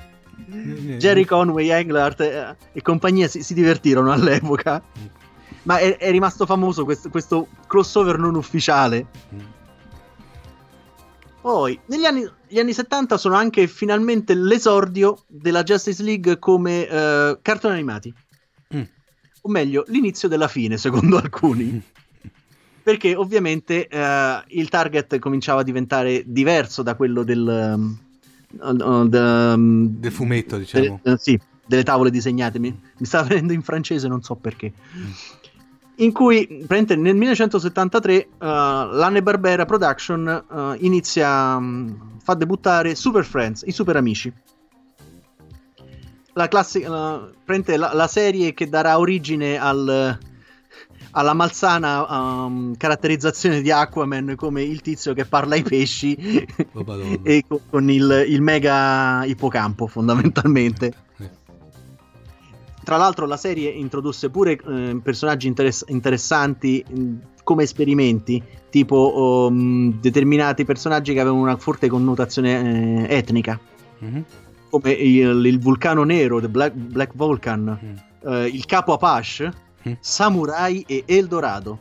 Era un modo comunque per inserire nelle file della Justice League, che comunque poteva contare un, un certo ricambio di personaggi, anche personaggi che richiamassero un- le varie minoranze uh, de- della struttura sociale Sì. americana. Chiaro, chiaro. Non tutti con eh, un grande successo, oggettivamente, perché mh, fra i fan Black Vulcan, eh, Samurai e compagnia sono ricordati e ogni tanto rispuntano in qualche storia, ma oggettivamente nessuno di loro è mai stato utilizzato per farci una testata autonoma. Mhm. Grazie al cielo, aggiungerei. Eh, cioè, forse erano talmente de- deboli, fra virgolette, come personaggi che sostanzialmente non, non avrebbero resistito o quantomeno avrebbero so- sopportato una testata tutta loro, evidentemente. Ah, considera che erano fondamentalmente dei, dei caratteristi. Mhm. Nel senso, eh, Apa- Apache Chief, il capo Apache, era né più né meno un modo di eh, introdurre un personaggio che potesse ingrandirsi a, a dismisura e super forte. Mm. Fondamentalmente gli serviva un Giant Man, Mm. che era uno dei pochi personaggi di- che, non, che non si avevano in, in casa di sé. Il, il tizio cui- che, che si ingrandiva non c'era. Eh, per cui poteva essere praticamente, cioè, ho capito, cioè, allora interessava la- il superpotere che poi veniva contestualizzato come un nativo americano piuttosto che un afroamericano, piuttosto che un, un- un- un- un- un ame- uno dell'America Latina, sostanzialmente per loro eh, non importava, cioè l'importante era avere il superpotere, corretto? Esatto. Avevi bisogno di una, di un certo, di una certa scansione durante i combattimenti o durante Mm. le azioni. Per cui, eh, ok, eh, ci serve questo. Che, che copertina gli diamo? Mm. Questo Chiaro. era il risultato. sì. Poi, vabbè, negli anni 70 ah, finalmente vediamo il ritorno di Wonder Woman nella Justice League. eh, smessa la, la- la tutina stile Avengers, Sì. eh, finalmente tornerà. Anche perché nel 75, non ci dimentichiamo, eh, c'era in giro una certa serie televisiva. Era già quella con la, con la, la- li- li- Linda, Linda Williams, giusto? No, la- no, la- Eh, Linda, no, è- no. Linda Park, no. No, aspetta, vai, No, eh, eh, continua a parlare che intanto io sì. faccio ricerco. Praticamente, eh, sfrutta- sfruttando la, la fama acquisita dalla serie televisiva, si decise di, di, tornare, di far tornare Wonder Woman al, uh, ai fasti originali. Lind- Linda Carter. Linda Carter. Infatti mi ricordavo Parker, mm. era per la rima. A me fregano le rime di solito. Mm. Quindi, visto, visto, anche l'effetto che aveva avuto la serie, la, le serie animate da Anne Barbera e il, tra, eh, il traino del, della serie televisiva, si pensò di rilanciare il personaggio di Wonder Woman. E qual era uh, il rilancio migliore? Metterlo nella Justice League, cioè sulla vetrina d'onore mm-hmm. de, uh, dei supereroi della DC Comics del periodo. Mm-hmm. Infatti, in quegli anni, eh, gente come eh, Jerry Conway, che un, gli ascoltatori appassionati di fumetti lo conosceranno, è comunque un, un, un autore che aveva, ha lavorato praticamente su qualsiasi personaggio dell'epoca. Jerry Conway ha lavorato su Spider-Man, su, uh, su, sugli Avengers stessi, sui Defender, Iron Man, il Capitan Marvel, il Marvel, tutte e due i Capitan Marvel tra, per la cronaca. Infatti a lui viene, dat- viene, data la cura di Wonder Woman, di Justice League, di Legion of Superhero, di Batman, dove creerà personaggi come il nuovo Robin, Jason Todd, o, o personaggi storici come Killer Croc, nel senso aveva, aveva comunque, avevano comunque un cavallo di razza che gestiva tutta, tutta questa questione, tutta, um, tutto questo periodo editoriale. La Justice League addirittura um, verrà ulteriormente modificata creando quello che uh, gli appassionati chiamano il periodo di Detroit. Mm. Ovvero, uh, togliamo, ormai siamo a metà degli anni 70, tutto il traino fantascientifico mh, non tira, mm. oggettivamente. Quindi torniamo con, con, i piedi per terra. La Justice League ha bisogno di eroi a tempo pieno. Mm. Infatti, una, una delle, uno degli, degli elementi caratterizzanti è che i personaggi comunque saranno quelli che non hanno delle testate particolarmente eh, importanti. Non è il, il, classico Batman che ogni tanto deve, deve, assentarsi da Gotham City per andare eh, nelle missioni congiunte. L'idea è personaggi che facciano parte a tempo pieno della, della Justice League e che possano essere integrati meglio con un ambiente che i lettori riconoscano. Mm. Cosa, miglio, cosa meglio di una base proprio a Detroit City. Che quindi, Tony, tra l'altro, in questo periodo proprio Aquaman sarà il, il capo del gruppo. Che... Verrà reintrodotto Martian Manhunter, mm. verranno tenuti Zatan, Elongated Man, mm. eh, tutta una serie, eh, Vixien, Gypsy, tutti i personaggi che, uh, che, saranno creati in questo periodo e che, in, per esempio, um, chi, chi, guarda Flash o Arrow riconosce. Di questo periodo uh, l'introduzione anche di Vibe, che è uno dei personaggi ricorrenti in, in Flash. Certo, questo segnerà quasi la fine effettiva del, del, um, della Justice League come uh, un po' noi la, non, non la conosciamo. Diciamo, il periodo di, di, di Detroit è um, un po' agrodolce. Mm. L'idea era di, por- di portare comunque la, la, produzione fino a un certo punto mm-hmm. e poi nel 1985, quando oh, entrerà finalmente la Modern Age, ovvero la l'età moderna o l'età oscura, mm. secondo alcuni, mm. la DC Comics stava, pre- uh, stava pre- progettando un evento epocale. Il primo mega crossover che avrebbe dovuto rimettere a posto tutto quanto. Quindi... Hm?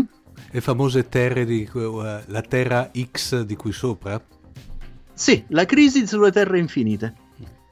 Ovvero, uh, abbiamo questo multiverso che ormai non riusciamo più a gestire non, non, non ci incasiniamo le continuity fra, fra, di noi. Quindi, che cosa facciamo?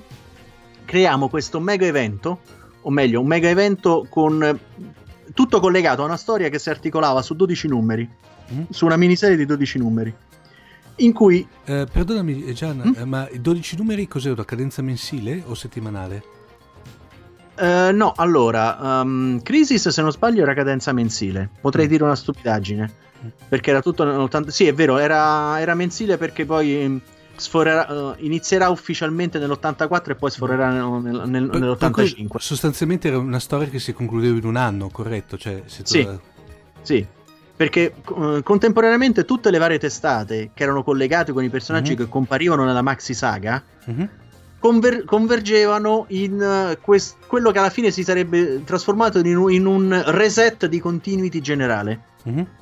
Cioè, alcuni vole- addirittura chiudendo. cioè, sostanzialmente volevano fare una sorta di, eh, chiamiamola, eh, risestimazione della, della- della- della situazione in modo tale da praticamente da avere poi una, una resettare, formattare tutto, ecco, diciamola in termini informatico, tanto bene o male è un termine Sì. poi abbastanza, abbastanza ormai consueto, no?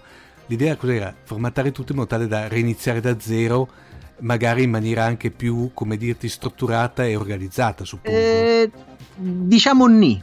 Mm. Perché dopo Crisis uscì un volume che parlava della storia dell'universo DC. Mm. Praticamente l'operazione era: ok, resettiamo tutta quanta la situazione, Mhm. però adesso io ti do una lettura di come sono andati i fatti, ovvero al tempo, durante la seconda guerra mondiale sono comparsi questi, questi, questi, questi personaggi.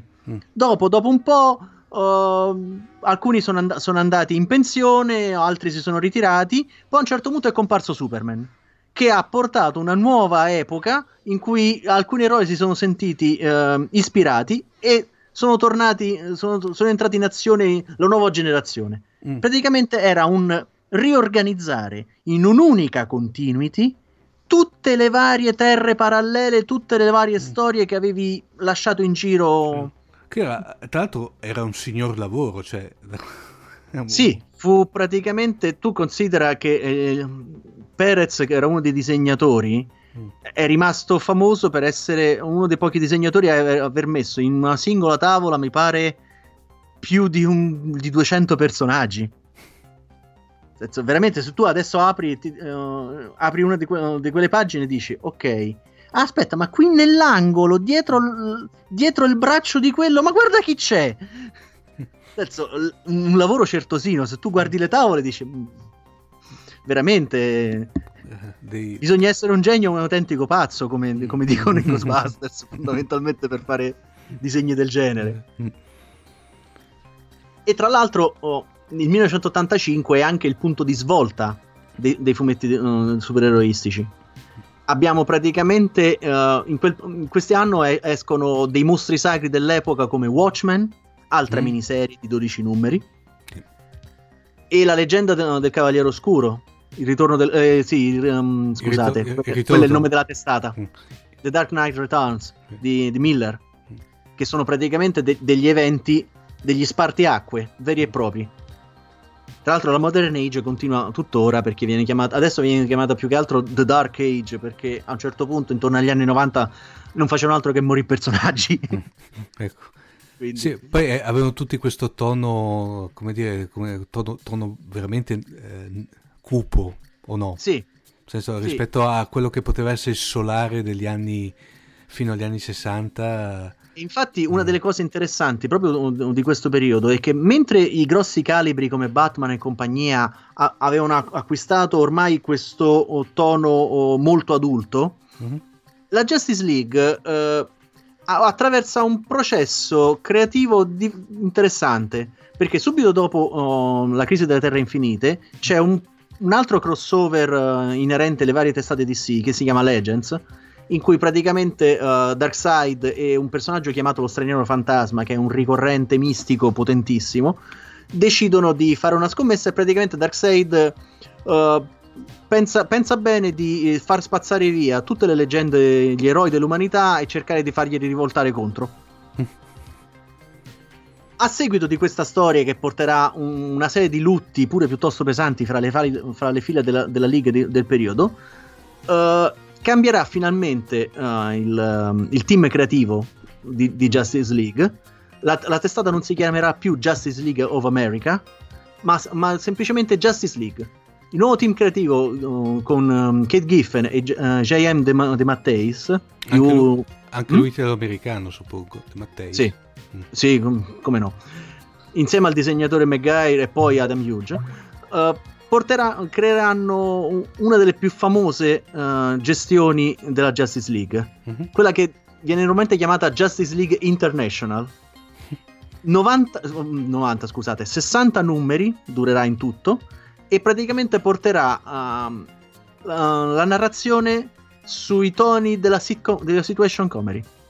Ah, mamma mia. Sì, ma con cose divertentissime. Nel senso, tuttora tu, ti fe- tu puoi, pren- puoi prendere un qualsiasi numero e ridi alle lacrime, ma non per l'umorismo sguaiato, è un, un umorismo mh, molto più simile all'umorismo mm, alla Seinfeld. Sì, sì, per cui un, diciamo un umorismo intelligente, o Will e Grace mi viene in mente, c'era qualcosa di, sì, eh, sì. di sofisticato se vuoi anche. Che, sofisticato sì, ovviamente sa. anche con situazione, ti faccio un esempio, c'è un, un annual uh, di questo periodo in cui due personaggi, ma, um, Mr. Miracle e Big Barda, che sono due personaggi ideati originariamente da Kirby, che sono due... Uh, nuovi dei di, di, di Apocalypse rifugiati sulla Terra che si sono sposati per scappare a Darkseid, bla bla bla bla. E praticamente uh, la storia è: loro decidono di organizzare un barbecue per gli amici. Mm-hmm.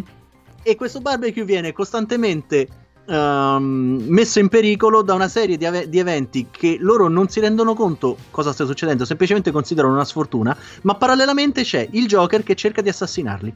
Ecco con tanto di carro armato parcheggiato fuori casa che riesce a essere ostacolato anche mm. e loro non si accorgono di nulla. Era proprio un, una commedia. Tu consideri in questo periodo vengono ideati personaggi come eh, Buster Gold e Blue Beetle, che sono una coppia storica uh, degli amanti della Justice League. Uno è un eroe, dice lui, venuto dal futuro. È praticamente un tizio che ha rubato una, una tuta mm. uh, super potenziata in un, in un museo di storia de, dei supereroi in, in, nel futuro remoto mm. e viene uh, ai giorni nostri per poter diventare un eroe perché lui tanto conosce la storia e sa com'è andata. È l'unico eroe che, che viaggia con le sponsorizzazioni sul costume. Ecco. non sto scherzando. in più Blue Beetle che è sempre per la teoria um, de, de, della, delle varie discendenze di supereroi, come ho già detto, in, in, casa DC è facile avere varie generazioni. In questo caso Blue Beetle, Ted Cord, è il um, secondo a portare il nome Blue Beetle, che era un personaggio che compariva in, in, una, in una, casa um, comprata in seguito dalla, uh, dalla DC. Mm-hmm. Per la cronaca, il Blue Beetle originale doveva essere fondamentalmente il personaggio che compare in uh, Watchmen. Mm. Uh, Night Hall. Sì. Ecco, quella nell'intenzione originale del, dell'autore eh, di Watchmen, Moore. Mm. Uh, oddio, era Moore. No, sto, sto, ho un attimo di, di, di, dubbio, però vabbè. Gli autori di, di Watchmen dovevano sì. esserci. Sì. sì. Ok. No, temevo di aver detto una stupidaggine perché purtroppo tante volte per, per, alcuni autori non mi ricordo, anche se sono semplici da ricordare, io continuo a confonderli. L'idea originale di Watchmen non era di utilizzare personaggi ex novo, ma era eh, quella di utilizzare personaggi esistenti in alcune case editrici. Mm. E infatti uh, questo, questo, Blue, uh, questo, Blue, Beetle era uno di loro. Solo, praticamente um, in, questi, in questi anni dopo, dopo lo 1986 e fino a inizi abbondanti di, degli anni 90, mm. la Justice League è fondamentalmente, eh, pur mantenendo in, in, alcuni casi dei toni un po', più, un po' seri a seconda della situazione, ma è una serie, eh, è una commedia. Mm. È una commedia intelligente, cosa rara per l'epoca. E ci sono de- dei momenti divertentissimi, tipo quando creano tra l'altro, Justice League International um, era la designazione perché fondamentalmente come gruppo ricevono il benestare e il patrocinio delle Nazioni Unite. Ah, per, allora diciamo diventa un qualcosa di internazionale, quantomeno di... Eh... Sì, a, a, addirittura hanno delle, delle, ambasciate in giro per, uh, ah. per il mondo. Ecco. Quindi, eh, diciamo, fino al, a, agli anni 90 sarà mo- molto incentrato sulla commedia. Poi, come tutti gli appassionati purtroppo sanno, i primi anni del, um, degli anni 90, primo, prim- i primi cinque anni, mm. uh, porteranno un drastico cambio di rotta um, nella, nella, gestione dei personaggi in casa DC Comics. Che tu considera che il, nel 1993 abbiamo la morte di Superman. Ecco. Batman che, a, a, cui viene spezzata la schiena durante Nightfall la distruzione di Coast City e quindi uh, e Green Lantern che impazzisce a, a, seguito sterminando buona parte del corpo delle lanterne verdi. La morte di Green Arrow per, uh, in un incidente aereo. qualche anno dopo oh, su- um, la stessa um, Wonder Woman perderà il titolo di Wonder Woman uh, e verrà sostituita da, un'alt- da un'altra Amazzone. Sempre que- nel 93 uh, Aquaman perderà la mano um, divorata da dei piragna e lui comincerà a diventare veramente poco simpatico ne- nei rapporti col- con il prossimo. Quindi fondamentalmente nel, nel 93 le cose vanno male, ma male di brutto. E infatti, mega crossover. Ecco. In quegli anni uh, esce fuori Zero Hour. Zero Hour è eh, l'ennesima, ok, abbiamo cercato di mettere a posto la continuity uh, uh, grazie a, a, alla crisi, non ci siamo riusciti. Rincasiniamo tutto un'altra volta. Volta? Ci inventiamo l'ipertempo, cioè questa serie di linee temporali parallele fra di loro che si incrociano, fanno casino Mm. a seconda di come vogliamo narrarla. E, e andiamo avanti così. Ovviamente c'è sempre il mega cattivone che fa qualcosa. In questo caso il mega cattivone, uno dei, dei colpevoli, è proprio Al Jordan che era impazzito circa l'anno prima per la distruzione, aveva fatto il pieno di, di lanterne verdi, aveva iniziato a, a- a dare di matto, poi verrà spiegato anche il perché, ma non, non- non è questo a cui la sede. E ovviamente la Justice League viene coinvolta in tutto ciò. Addirittura si accorgono che nella migliore eh, tradizione de- eh, delle serie con paradossi temporali, si accorgono che la Justice League ha fra i fu- suoi fondatori un certo Triumph, che però a causa di un piccolo ecc- eh, incidente nella prima missione, quella con Starro, Mhm. Tac. era finito fuori continuity, era stato cancellato dalla linea temporale. Bene, ecco. Tra l'altro Triumph tornerà più- in più di un'occasione, sempre più pazzo, eh, sempre più scriteriato. E per darti un'idea, eh, tu ne hai mai sentito parlare? No. Ecco. Infatti potete anche dimenticarvelo perché è il classico personaggio che era stato provato a buttare nel grande Mm. calderone e i fan eh, l'han- l'hanno recepito come Mm. "Mm, bello, carino. Eh, possiamo utilizzarlo come tappezzeria fondamentalmente. Ecco. Chiaro. diciamo, questa nel 90 alla fine degli anni 90 segneranno poi la, il- la chiusura anche del- delle varie testate spin-off create durante la gestione Giffen e De Matteis, fra cui Justice League Europe, una serie incentrata sull'avventura di un gruppo di supereroi distaccati nella sede di Parigi. Cioè, eh, scusa un attimo, mi, posso- mi viene in mente tipo, sai, CSI, no? Las Vegas, eh, Esattamente. New York, eh, è una roba del genere. No, no, la Justice League ha sempre avuto que- un- que- un- questa caratteristica. Mm. Infatti, in questi anni girava Extreme Justice, Mm. che poi era una serie che, an- che andò a sostituire Justice League Europe. Mm. Uh, c'era stato un- uno spin-off da un solo numero con Justice League Antartica. Oh madonna. Cos'è? Ambientata... Era praticamente un annual Mhm, in cui un gruppo che si faceva chiamare Injustice League mhm. si, si era alla fine votata al bene e assegnata alla sede antartica della Justice League. Ecco, ok. Mia. sede distrutta a seguito di un problema con eh, dei pinguini cannibali impazziti. sì, che detta così è scema. Guarda, io ho letto il numero e anche peggio ho letto. Però erano gli anni della commedia, quindi Mm. ci si poteva stare. Poi abbiamo anche Justice League sta- Tas- Tas- Task Force. Ok, la mia pronuncia Mm. è sempre peggio.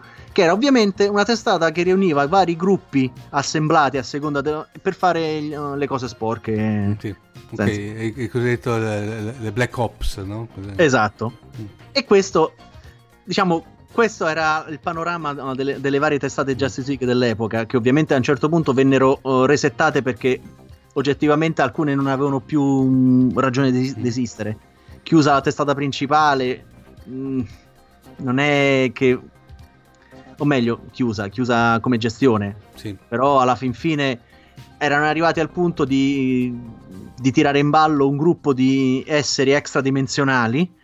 O dei, dei cattivi di una terra alternativa che erano né più né meno che le versioni modificate, chiamate gli estremisti, Mhm. erano tutti personaggi della Marvel modificati con altri nomi, in cui avevamo la versione del, del Dottor Destino, Mm. un magneto, un, un octopus. Mamma mia.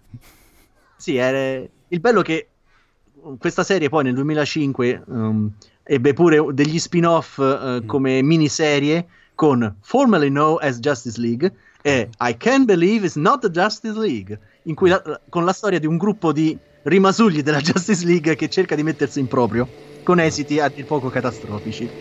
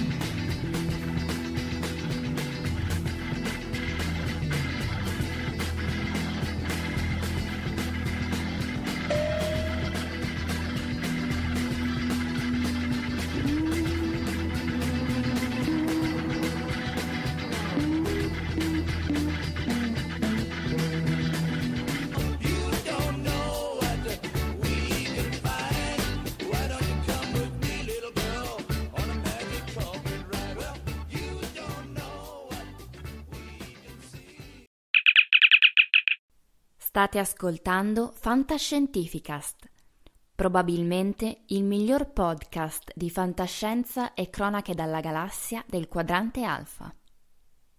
www.fantascientificast.it Email redazione chiocciolafantascientificast.it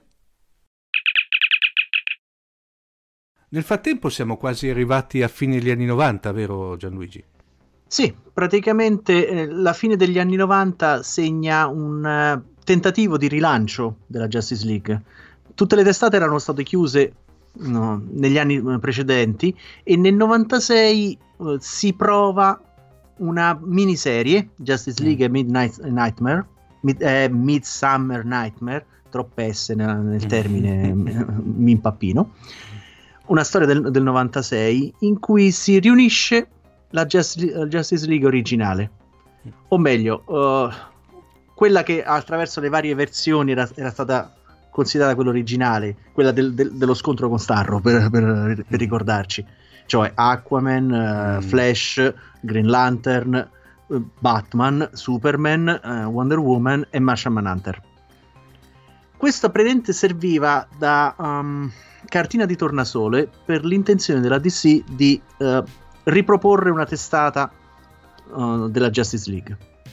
L'esperimento andò bene, la, la, miniserie ha venduto molto bene e quindi nell'anno successivo, il, il 97, si pensò di rilanciare la Justice League of America, o semplicemente chiamata JLA, un acronimo, con un pezzo da 90 come autore, Grant Morrison. Grant Morrison veniva da successi come Animal Man, Doom Patrol, eh, è un autore inglese di un certo spessore Mm-hmm. E lui infatti decide di dare un'impronta uh, molto forte alla Justice League. Fondamentalmente dice, ok, loro sono, fondament- sono i pezzi da 90 della nostra ambientazione. Sono i sette più potenti eroi che abbiamo a disposizione. Avranno a che fare con eventi epici. E una delle, una delle cose eh, classiche... Uh, ok, scusate un attimo, mi, mi, mi, è, mi è scaduto gli appunti. sì, lo so, sto leggendo, confesso. Mm. Praticamente l'idea era: uh, abbiamo i pezzi da 90, mm. facciamo le storie pesanti. Infatti, una delle prime storie è tipo. Uh, nelle nostre file abbiamo Martian Manhunter. Ma se i marziani non fossero completamente estinti, o perlomeno se non fossero estinti i marziani verdi di cui fa parte Martian Manhunter, Infatti, eh, i, marci- i, mar- i, marziani verdi sono estinti, però la Terra viene invasa dai marziani bianchi. Ah, bellissimo. sì. Sì, c'è, c'è sta cosa di, dei marziani di vario colore.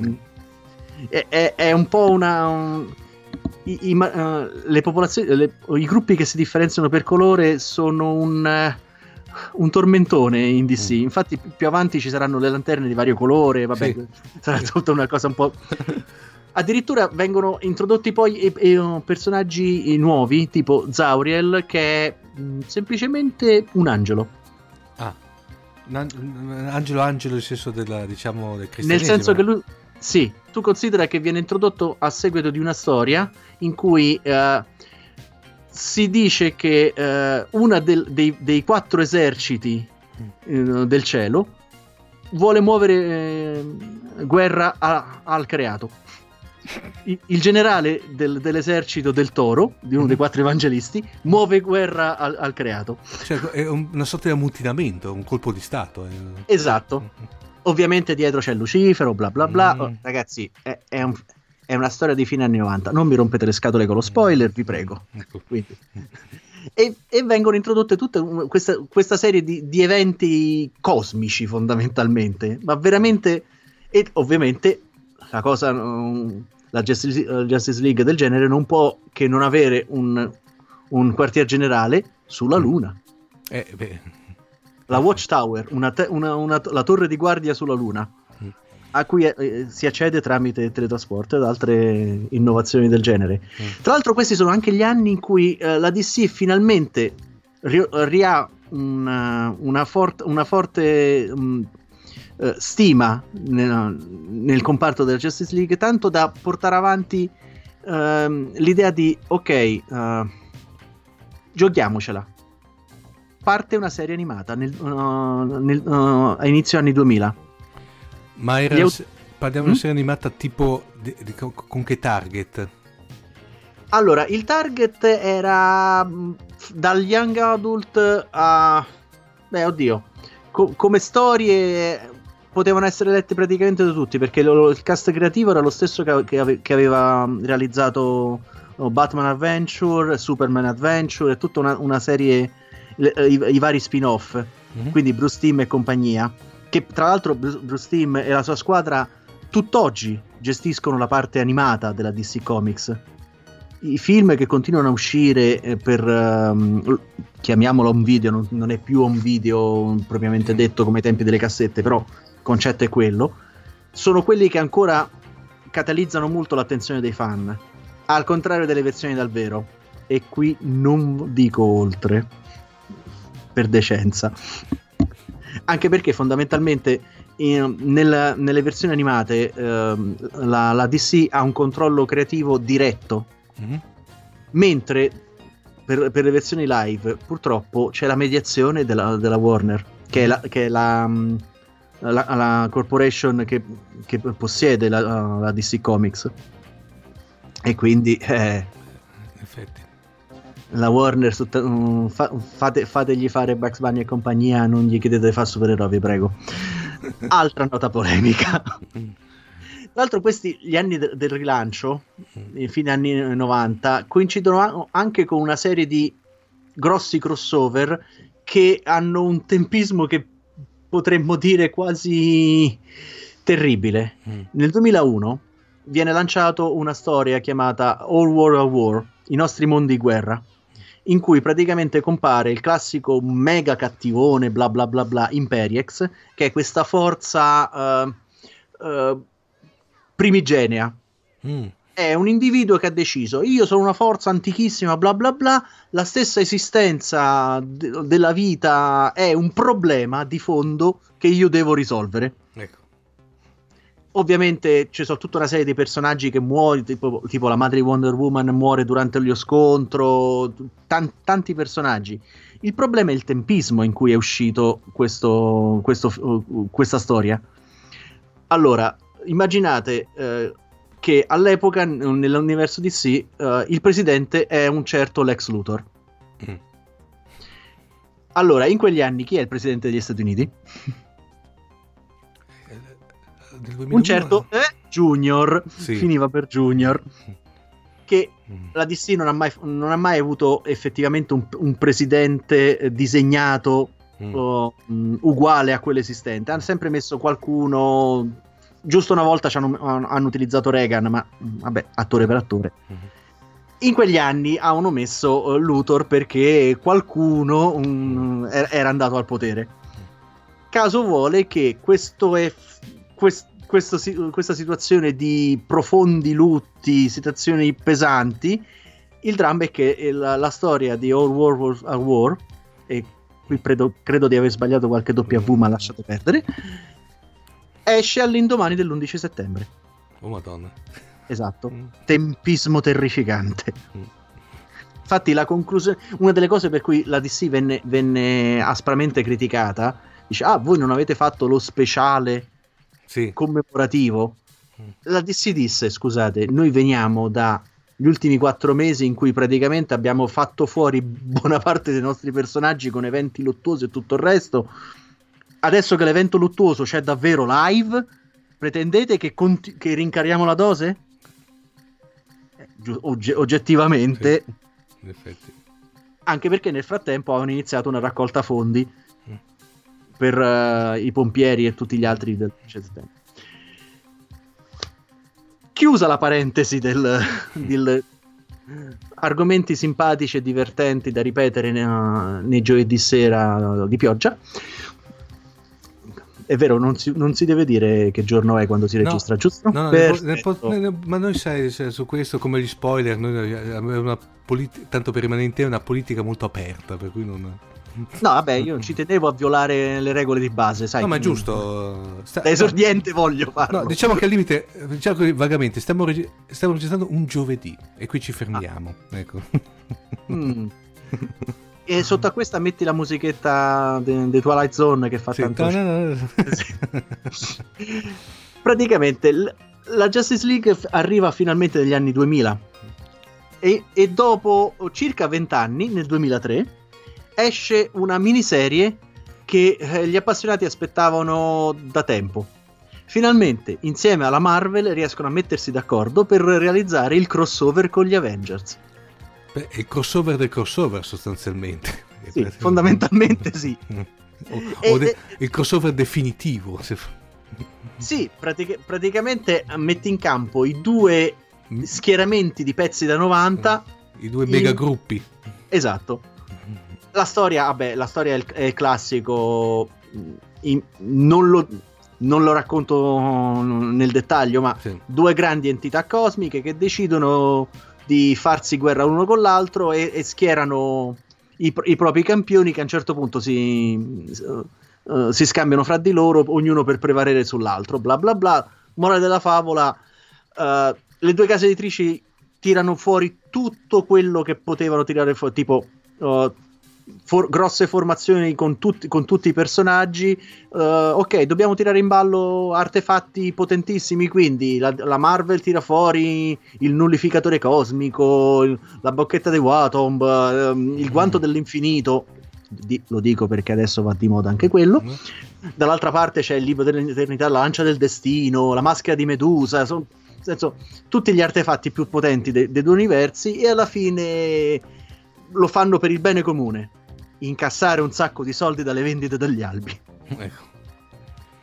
Tra l'altro, an- sempre di quegli anni, eh, un- un- ci, ci sarà un, un- c'è stato un crossover molto interessante che è eh, DC vs Marvel o Marvel vs DC a seconda dell'albo perché erano quattro storie con, con- in cui praticamente c'erano gli scontri fra i personaggi più, più potenti, più famosi dell'epoca che non venivano decisi dagli sceneggiatori Ah, suppongo dal pubblico.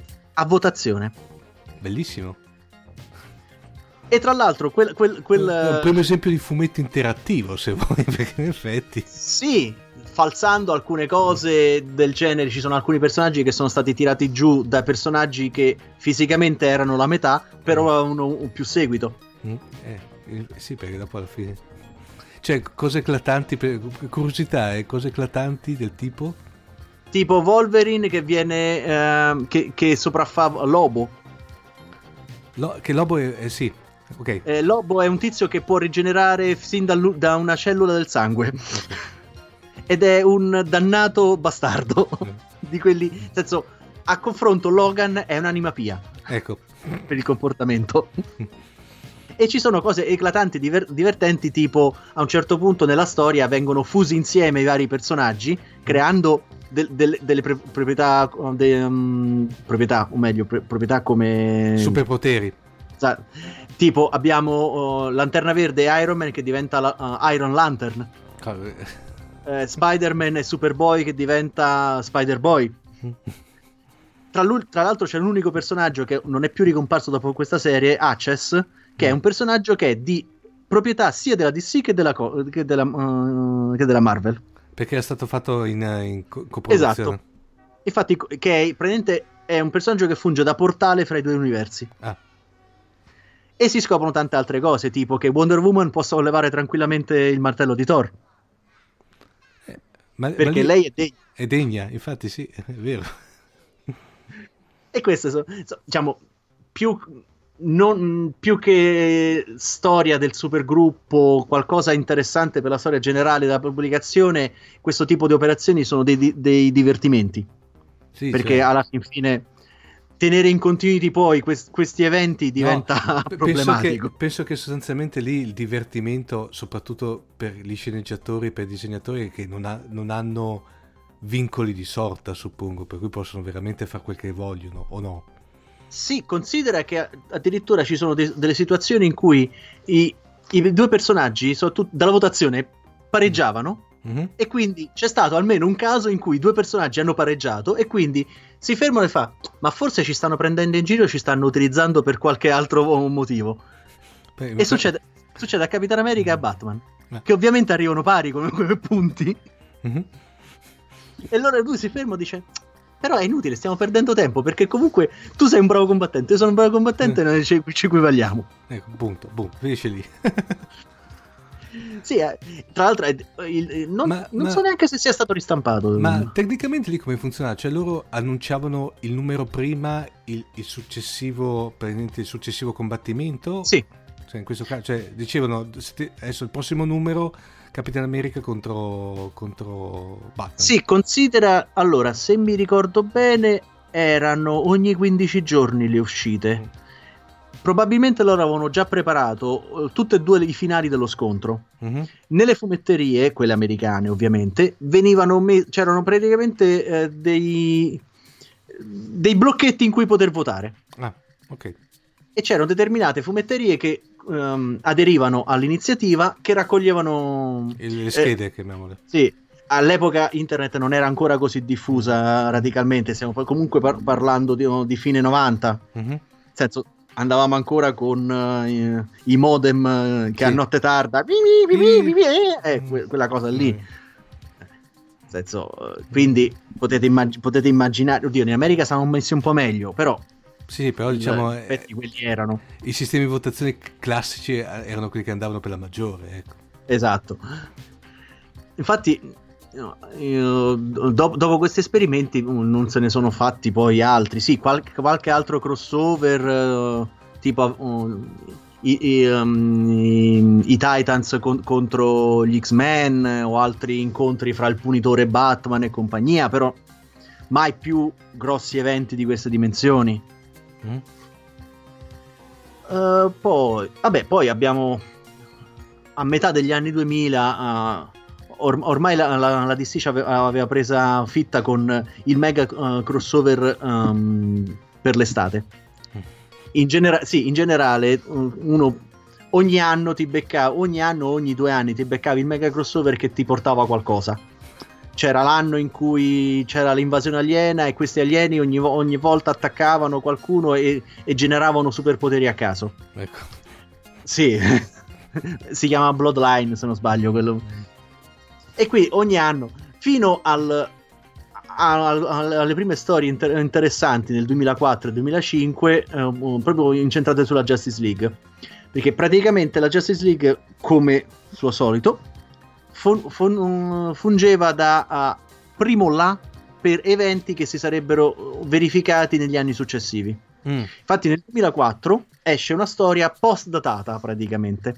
E- esiste, eh, sì, Es- esce eh, Identity Crisis, che era una miniserie ambientata negli anni 70. Mm. Nella- no, nel periodo in cui la Justice League aveva un satellite artificiale, bla bla bla, eh, compagnia bella. In cui si scopre che praticamente c'è un segreto nascosto negli archivi storici della, della Lega che è stato, nasco- che è stato tenuto segreto fino, a- fino ad allora.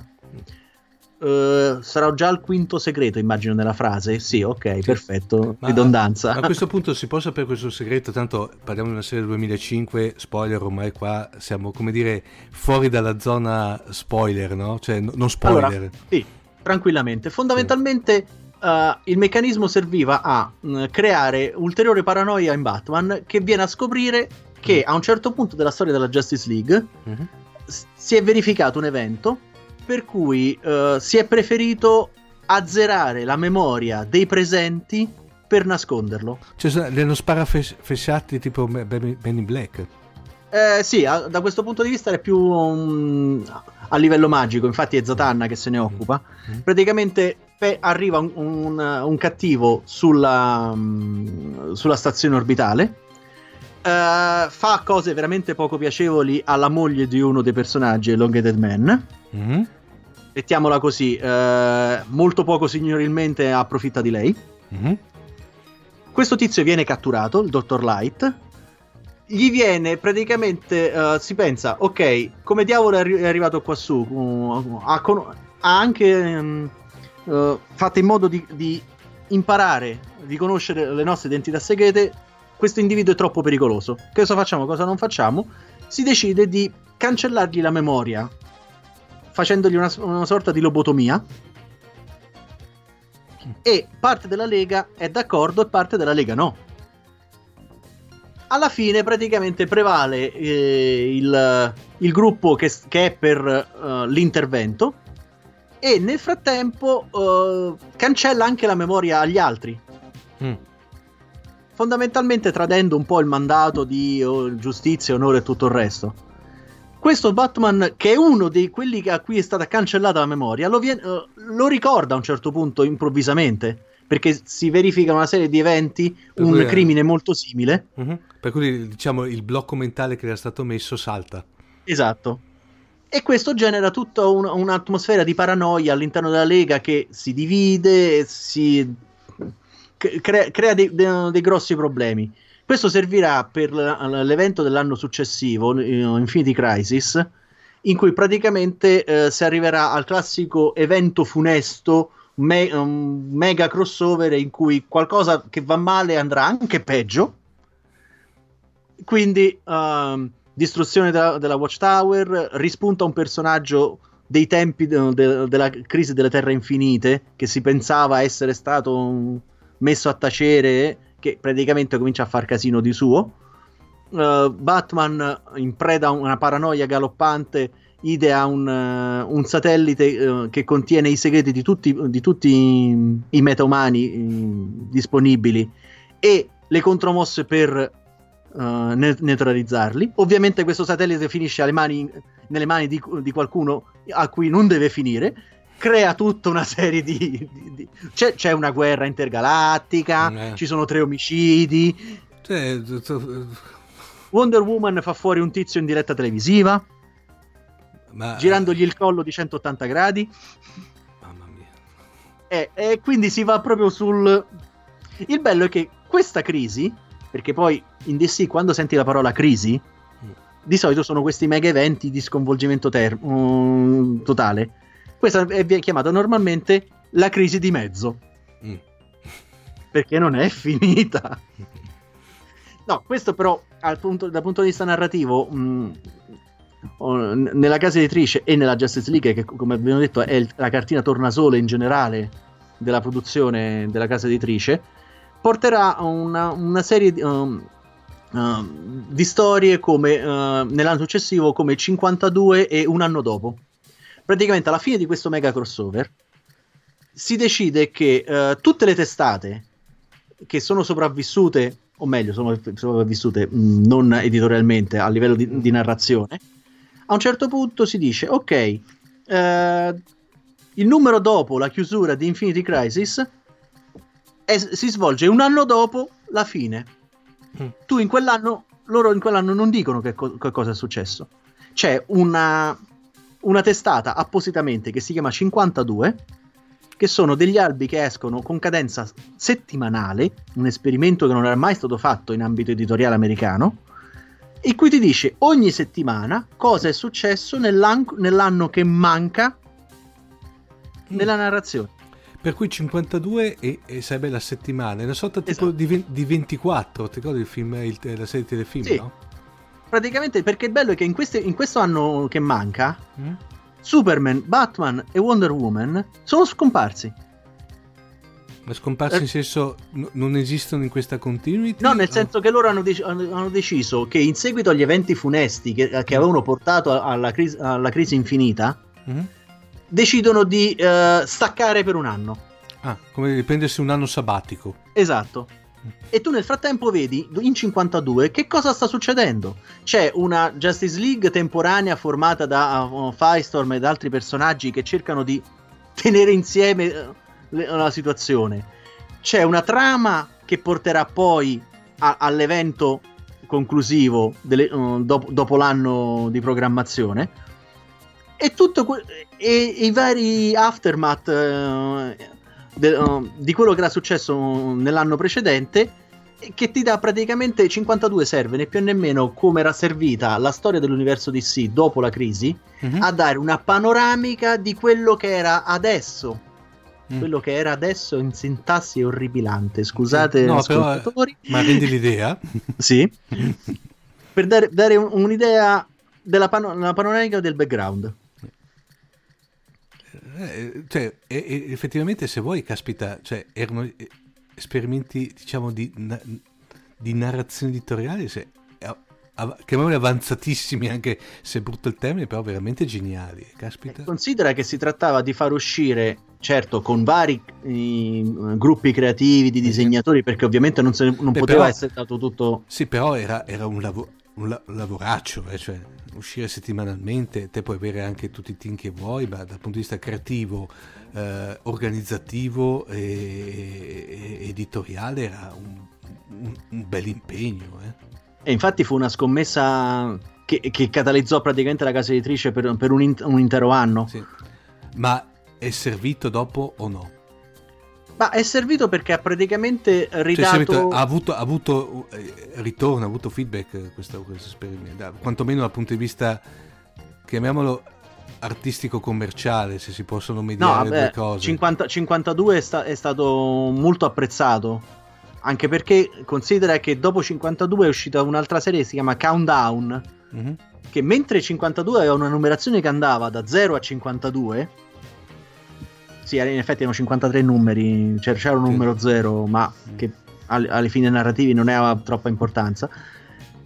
La serie successiva, sempre, sempre eh, di 52 numeri, che avrebbe introdotto l'ultima crisi, Countdown, partiva da 52 e andava a scendere. Sempre dando que- questa, questa panoramica su quello che stava succedendo, su questa mega trama che, avre- che avrebbe portato poi nel 2008 addirittura, con- dopo una serie tipo al- alcune miniserie come Salvation Run, Mhm. perché praticamente nel frattempo ci sono state tutta una serie di eh, cose stranissime, tipo le Amazzoni di Wonder Woman che attaccano gli Stati Uniti. Così. Sì, perché a un certo punto il governo degli Stati Uniti mette in prigione Wonder Woman per non mi ricordo adesso che cosa era successo e eh, Temishiria decide di invadere gli Stati Uniti. Cioè, di- dichiara guerra sostanzialmente. Sì. E vedere Washington invaso dalle truppe delle Amazzoni Mm. con creature mitologiche come cavalcature vale la pena solamente per, per, eh, per i numeri. Mm. Tu considera il, eh, il titolo era proprio da, da film da, da film di mostri. Le Amazzoni attaccano proprio No, no, no. e menano come Sì, sì, beh, ah, beh, me- menavo come martelli. Eh, sì. Tu considera nel frattempo viene istituito il Dipartimento de- degli Affari Metaumani Mm. che si occupano di gestire, tra l'altro con a capo Amanda Waller, quella simpaticona che si vede in Justice League, per darvi un'idea, Mm. Che è simpatica come quella di Justice League, ecco. perché l'unica cosa buona di, di- di- di- Suicide Squad è Amanda Waller che è precisa, tranne che per la stazza, perché Amanda Waller dei fumetti è Amanda The Wall Waller, Mm. nel senso è una donnona di quelle enormi, ma è- ha la delicatezza di Nick Fury quando ci si mette. Ecco. È, è anche lo stesso calibro il più delle volte, Mhm. solo che sta in tagliere. Ecco. È più elegante, diciamo. Praticamente nel 2007 eh, c'è una miniserie chiamata Salvation Run in cui al, al seguito di tutto questo casini con i metomani il governo degli Stati Uniti decide che è una buona idea prendere tutti i supercriminali Mhm. e sbatterli su un pianeta alieno Ecco. con effetti nel senso tu non puoi prendere gente come il Joker, Lex Luthor e compagnia metterli da qualche parte e pretendere che se ne stiano fermi lì tranquilli No, infatti. quindi puoi immaginare e il tutto prende tutte, tutte queste operazioni countdown salvation run eh, vabbè l'attacco delle Amazzoni e compagnia assassini vari perché ci stanno sempre bene nel frattempo porteranno poi all'evento del 2008 che sarà eh, finalmente la chiusura delle trame a, a base di crisi chiamiamole così. La final crisis. Cioè, eh, beh, giustamente non poteva essere altrimenti, eh. Tutta una, è una trama gigantesca ordita da Grant Morrison che riunisce i nuovi dei di, di, di Apocalypse. Tutto una- perché dietro a tutto questo c'è un Darksider redivivo che Mm. decide di, di ottenere una cosa che, tro- che secondo lui si trova sulla Terra, che poi effettivamente si scopre essere sulla Terra, um, diciamo il suo santo graal, la- l'equazione dell'antivita che è uno- una cosina tranquilla che non viene mai spiegata esattamente. È, un- è un- una serie di, di- è una formula che garantisce il controllo totale su qualsiasi cosa esistente. Cioè, Mm. una, una bazzecola. Esatto. Il bello è che praticamente in Final Crisis eh, Grant Morrison fondamentalmente come posso spiegartelo fa sembrare eh, Martin un'educanda. Ecco. Tu considera che lui inizia la, la trama di Final Crisis facendo bruciare vivo Martian Manhunter. Ricordiamo che ah, è un- è- il fuoco era il suo punto debole. Esatto.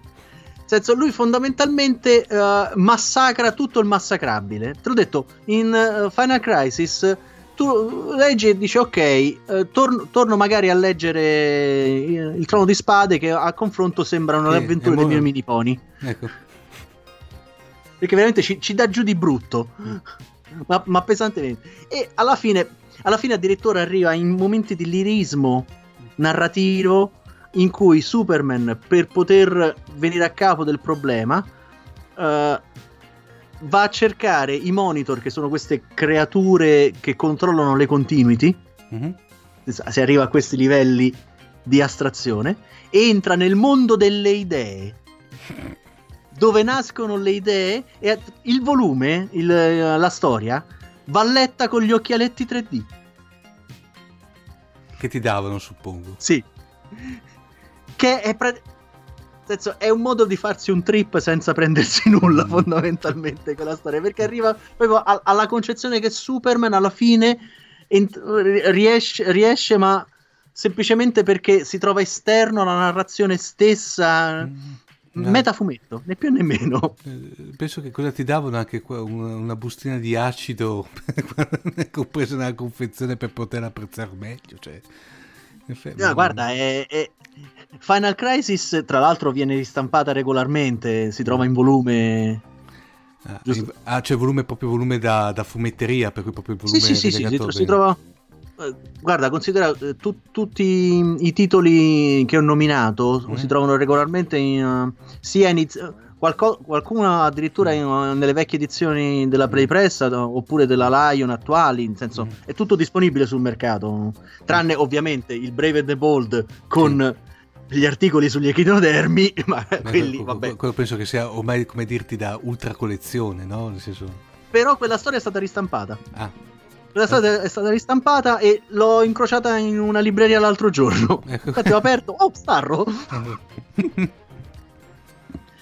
Praticamente, alla fine, vabbè, viene, viene conclusa la Justice League. mh, ovviamente ne esce con le ossa rotte perché tu considera, arrivi alla fine di una storia in cui eh, due grossi personaggi de- delle tue fila sono morti. E qui non faccio spoiler dicendo che Martian Manhunter l'ho già detto che era morto. E a un Mm. certo punto, alla fine della storia, Batman viene ucciso. ecco. Ovviamente non può essere così semplice com- come viene detto. Però tu considera nella storia addirittura altri personaggi come eh, Wonder Woman e, mm, e Superman sono a livello di trama bloccati. Mhm. Tipo Superman perché gli si forma un- un- una specie di grossa colonia kryptoniana nell'orbita terrestre. Mm. E ehm, Wonder Woman ha a che fare con il ritorno degli Olimpici. Quindi una cosuccia semplice semplice. Ecco. E infatti, ovviamente, tutta la Justice League finisce sulle spalle di, eh, di Freccia Verde, di Green Arrow. E lì, ovviamente, per non essere da meno, eh, in una storia che conclude que- l'ar- l'arco narrativo che si chiama Cry for Justice. Quindi puoi immaginare cosa possa succedere in tutta quella storia. Fondamentalmente, eh, le- il, ehm, l'apice della narrazione è che il centro di Star City viene distrutto. Gente senza un braccio e Mm. altre cose, sempre perché eh, com'era la questione i fumetti sono opere di svago. Sì, esatto. Certo. Eh, Tra- no- tranne, tranne che mega crossover di supereroi. Esatto. Infatti l'anno successivo, non contenti, Justice League non, non ha, un, mm, non ha una, una grossa una grossa parte in questa storia. Però eh, c'è tutto un, un processo di, di ristrutturazione delle testate ehm, della DC e parte il, il mega crossover eh, La notte più oscura, The Blackest Night, che è, un- è una storia a base fondamentalmente di lanterne verdi. Però eh, coinvolge un po' tutti perché, per dirla in, eh, in soldoni, i morti riescono dalle tombe. Oh madonna. Quindi tutti i personaggi Ma, cioè- reincontrano. Mm? Una stile zombie o, o, o? E praticamente eh, nella trama delle lanterne verdi a un certo punto eh, com- compaiono vari altri corpi di lanterne con eh, i vari colori dello spettro Mhm. che si devono scontrare nella notte più scura di, di una profezia con le lanterne nere Mhm. che sono fondamentalmente questa specie di, di zombie. chiamiamole così. Sì. Però, no, no, eh, scusa, non, c'entra, non, non c'entra niente con quella, con, che l'ho, l'ho incrociata anch'io una volta, quella narrazione in casa però Marvel che vede tutti i supereroi in versione zombie, no? No, no, no, no. Ehm, Marvel Zombie è un, al- è, è un what if praticamente. Sì. Mm, ok. È un universo a parte. Mm. In cui veramente lì succede dav- davvero i- i- il peggio possibile. Sì, sì, no, infatti no, io l'ho, l'ho- Ma è ta- l'ho- incrociata un paio di volte in fumetteria, mamma mia, è terrificante. Cioè, terrificante proprio nel senso più, più stretto del termine, non brutta. No, brutta- anche se Marvel Zombie, nel senso, te lo dice uno a cui i zombie non piacciono. Eh, però Marvel eh, Zombie è divertentissimo da no, leggere. È una figata, eh, però eh, in effetti è proprio è una rilettura completamente st- stranissima, cioè...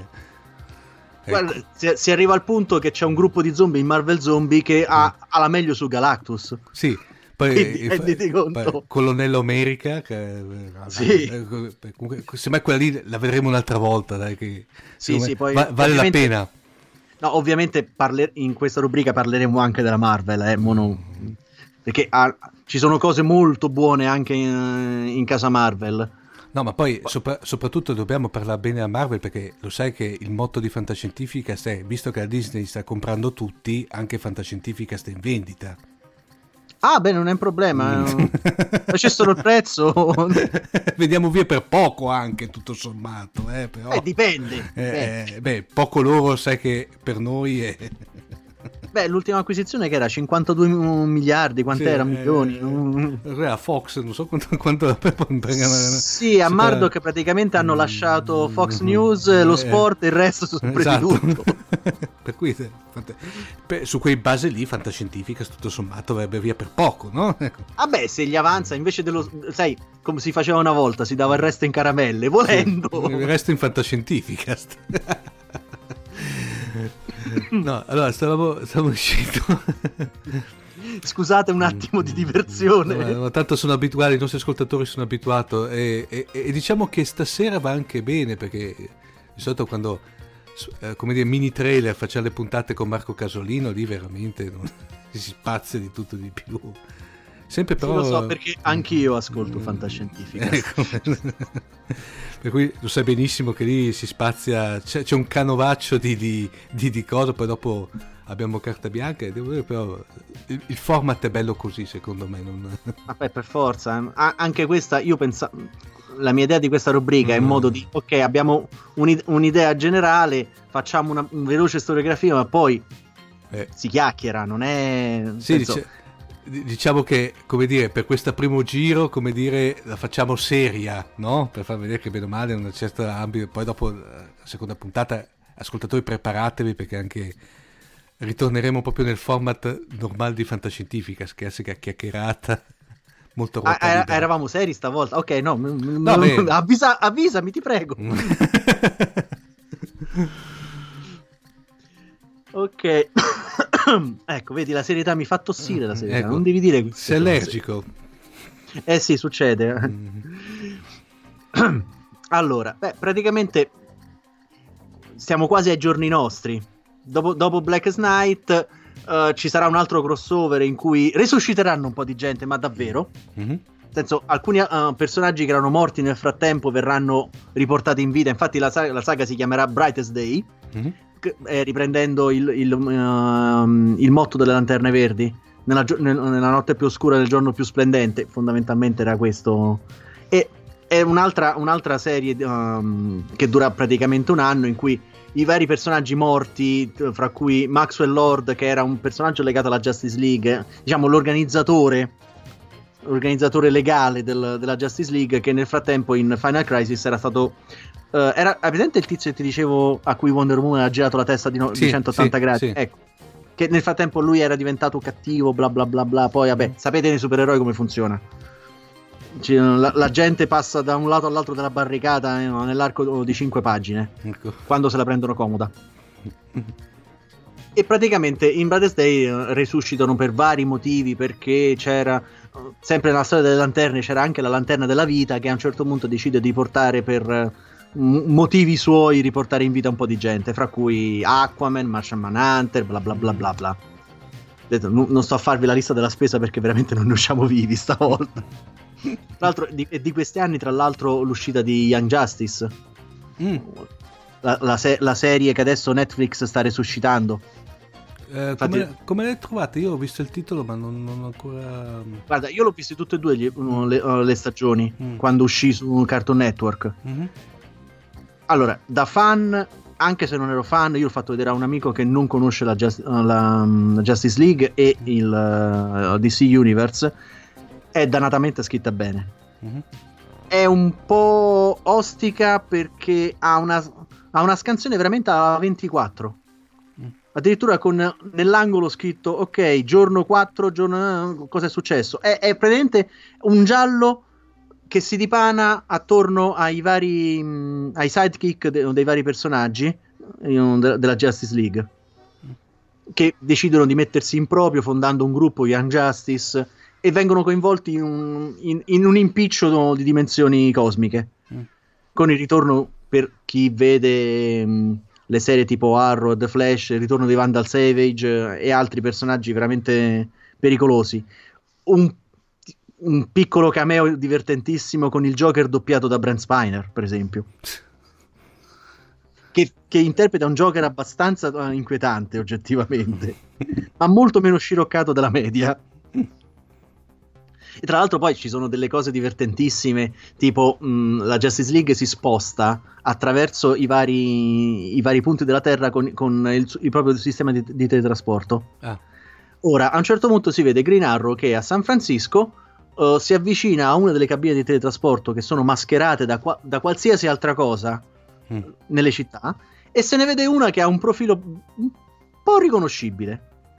Praticamente Green Arrow arriva davanti a questo a questa scatola blu con Eh? le finestre disposte a quadratini e un'insegna luminosa. Non dico a cosa assomiglia, però si sente un rumore quando si attiva.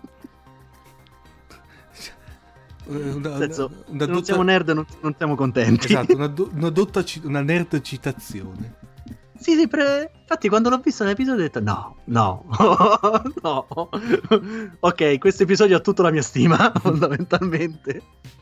No, comunque la serie, infatti sono molto curioso di vedere la nuova stagione di Young Justice come sarà. Mhm. Comunque diciamo la, Perché- la, la consigli comunque tutto sommato. Assolutamente, assolutamente. Soprattutto perché Young Justice venne chiusa per motivi scemi. Mhm. Perché secondo Cartoon Network il target di riferimento non era il target che, che- che interessava il network. Nel senso, Young Justice ha un grosso zoccolo di ehm, ascoltatrici femminili, Mm. mettiamola così. Cartoon Network disse: A noi non ci interessano le, le bambine, a noi interessa vendere i pupazzetti ai bambini. È che qualcu- qualcuno della produzione gli disse: Scusate, ma invece dei pupazzetti vendiamo le magliette, ma ne vendiamo uno sfacelo. Dice, no, non ci interessa, ma sarete idioti. Le Cose, cose inesplicabili ogni tanto che, che saltano fuori del, del marketing. Per- però, se non altro, Netflix l'ha fatto uh, adesso Sì. l'ha resuscitato e vedremo. Co- Tra l'altro, potremmo parlarne di, di serie animate in un futuro episodio che Sì. me- merita, oggettivamente merita. Diciamo, uh, poi. uh, poi arriviamo a, un- un'altra cosa molto familiare al, uh, al pubblico dei, dei vari telefilm di, di Flash e Arrow. Perché nel 2011 esce un altro, um, un'altra miniserie, eh, eh, una landmark direbbe qualcuno, um, in casa di sì, e che coinvolge anche la Justice League, soprattutto perché eh, eh, um, scompagina le carte. Esce Flashpoint. In cui pre- avete presente il Flashpoint che viene narrato in, ehm, in The Flash, la serie? Mm. Che crea un po' di problemi sulla linea temporale. Mm. Ecco, quello a fumetti è anche peggio. Perché praticamente parte dal presupposto che Flash a un certo punto, eh, per, per varie motivazioni, salva, salva sua madre. La madre non muore. Lui si risveglia in un mondo in cui lui non è mai diventato Flash. Esiste Batman, ma non è Batman. Non esiste Superman.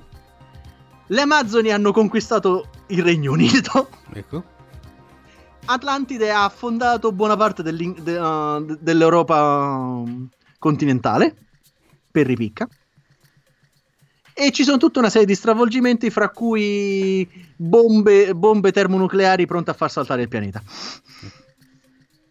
E in tutto ciò, Flash deve riuscire a tornare Flash, Barry Allen, e a venire a capo del problema. Una cosetta facile, eh? No, infatti. Non vi lamentate più delle linee temporali della serie televisiva, guardate. Infatti, risolto il problema di Flashpoint, tra l'altro è stato, è stato rieditato da poco, quindi l'ho trovato in volume, è pure carina come, come storia. Certo, fa venire il mal di testa alla fine, perché cerca di, di, far capire tutto quello che era successo e tu dici, ma veramente Barry Allen, ma co- chi- chi- chiuderlo in galera da qualche parte per evitare di fargli fare danni, no, eh? Vabbè, scusate, adesso sto parlando un attimo da fan, perché ogni tanto i velocisti della DC fanno dei bordelli allucinanti.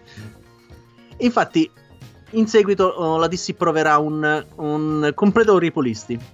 L'anno successivo, um, o meglio, fra il 2011 e il 2012, um, partirà con The New 52. Prende tutte le testate, anche quelle storiche come Detective Comics, Ac- Action Comics, uh, verranno uh, azzerate a livello di numerazione e di continuity. Si parte, si parte da, da zero si esce con 52 numeri 0. Ovviamente, buona parte. Circa un terzo di quelle testate non, non, han, non, sono sopravvissute fino ai giorni nostri. Ma questo penso che, penso che fosse abbastanza ovvio, anche perché veramente c'erano testate dedicate a personaggi che, ok, avrebbero retto tre numeri, però dopo...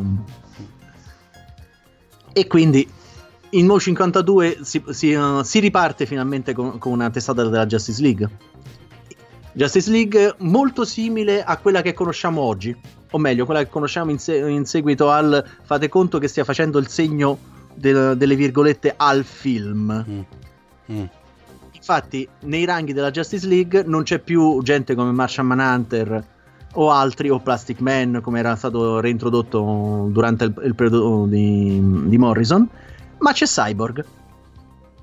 Sì, proprio quel personaggio interessantissimo mm. che avete visto nel film che per carità interessante, personaggio degli, di fine degli anni 70, uno dei, dei, dei Teen Titan, ma oggettivamente eh, adesso dopo, dopo circa due o tre anni la sua testata comincia a diventare interessante, infatti vogliono chiuderla.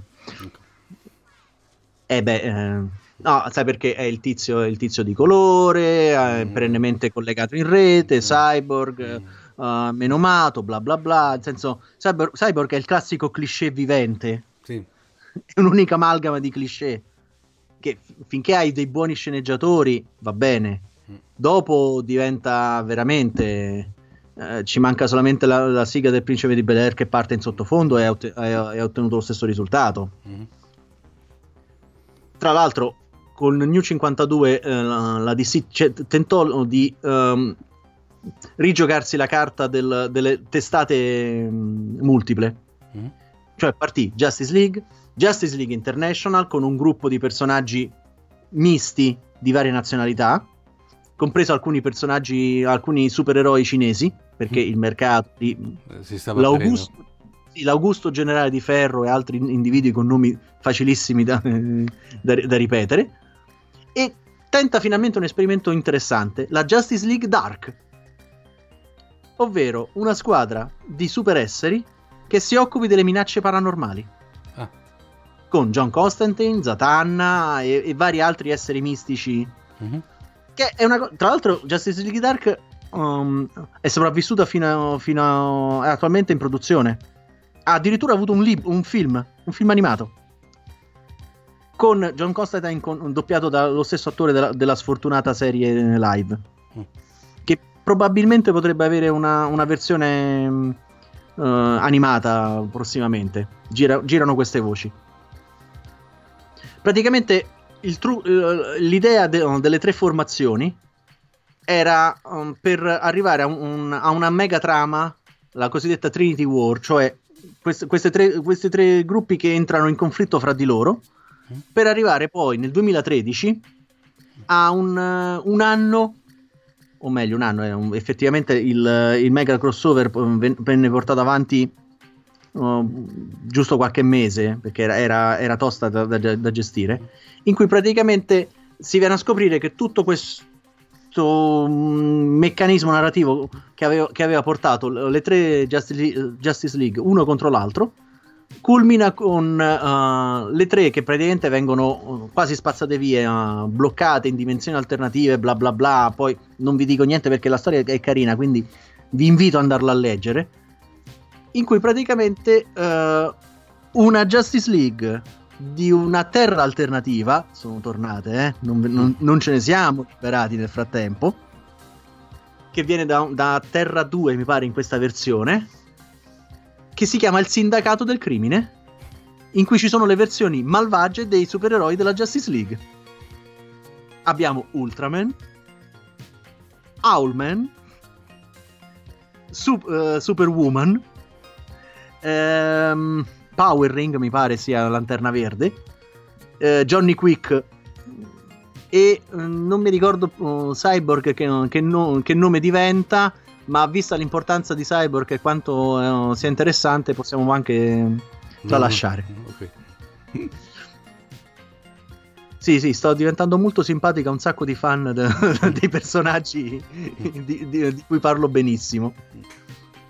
Praticamente uh, la storia, vabbè, com- come potete immaginare, la, la storia poi viene, viene sistemata.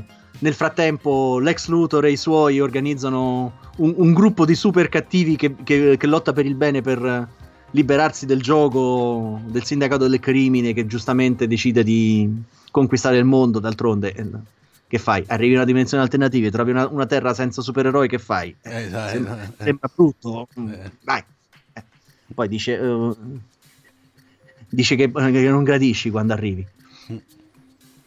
Poi ovviamente la, la cosa viene risolta, ci sarà un attimo una, una divertente mh, mm, parentesi di una Justice League ambientata in Canada.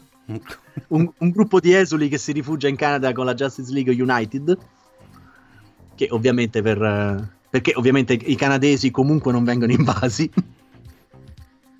sì, è su queste cose. Nel frattempo, mh, mm, dal punto di vista del, um, dell'audio video, escono un sacco di produzioni uscirà Justice League War, Justice League Flashpoint Paradox, Justice League Gods and Demons e Monsters, in cui si ipotizza un, in, una, in una, un'altra terra alternativa che la Justice League sia formata da uh, personaggi che normalmente sarebbe stato di villain, mm-hmm.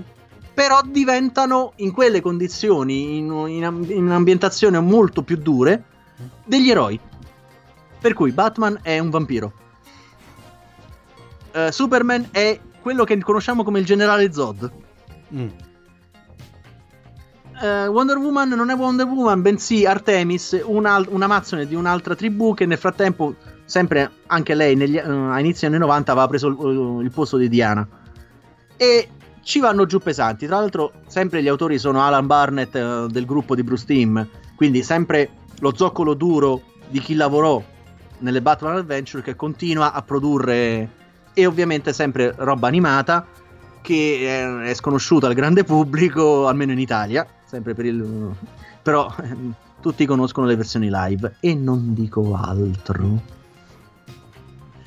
Poi, vabbè, nei giorni nostri, attualmente in edicola, o meglio in edicola, se, ave- se in Italia avessimo una, una distribuzione decente nelle edicole, che è andata sempre peggiorando negli anni, abbiamo avuto um, a livello di Justice League un, un, crossover per tutti gli appassionati della storia DC e, e appassionati del lavoro di, di Jack Kirby, uh, la Dark Side War, qualcosa come 18 numeri, lo scontro fra l'Anti-Monitor, il mm. cattivo più cattivo dell'universo DC, fondamentalmente un tizio in cui... Uh, immaginati un, un individuo che appartiene a una razza che controllava lo svolgersi delle continuity e che però è...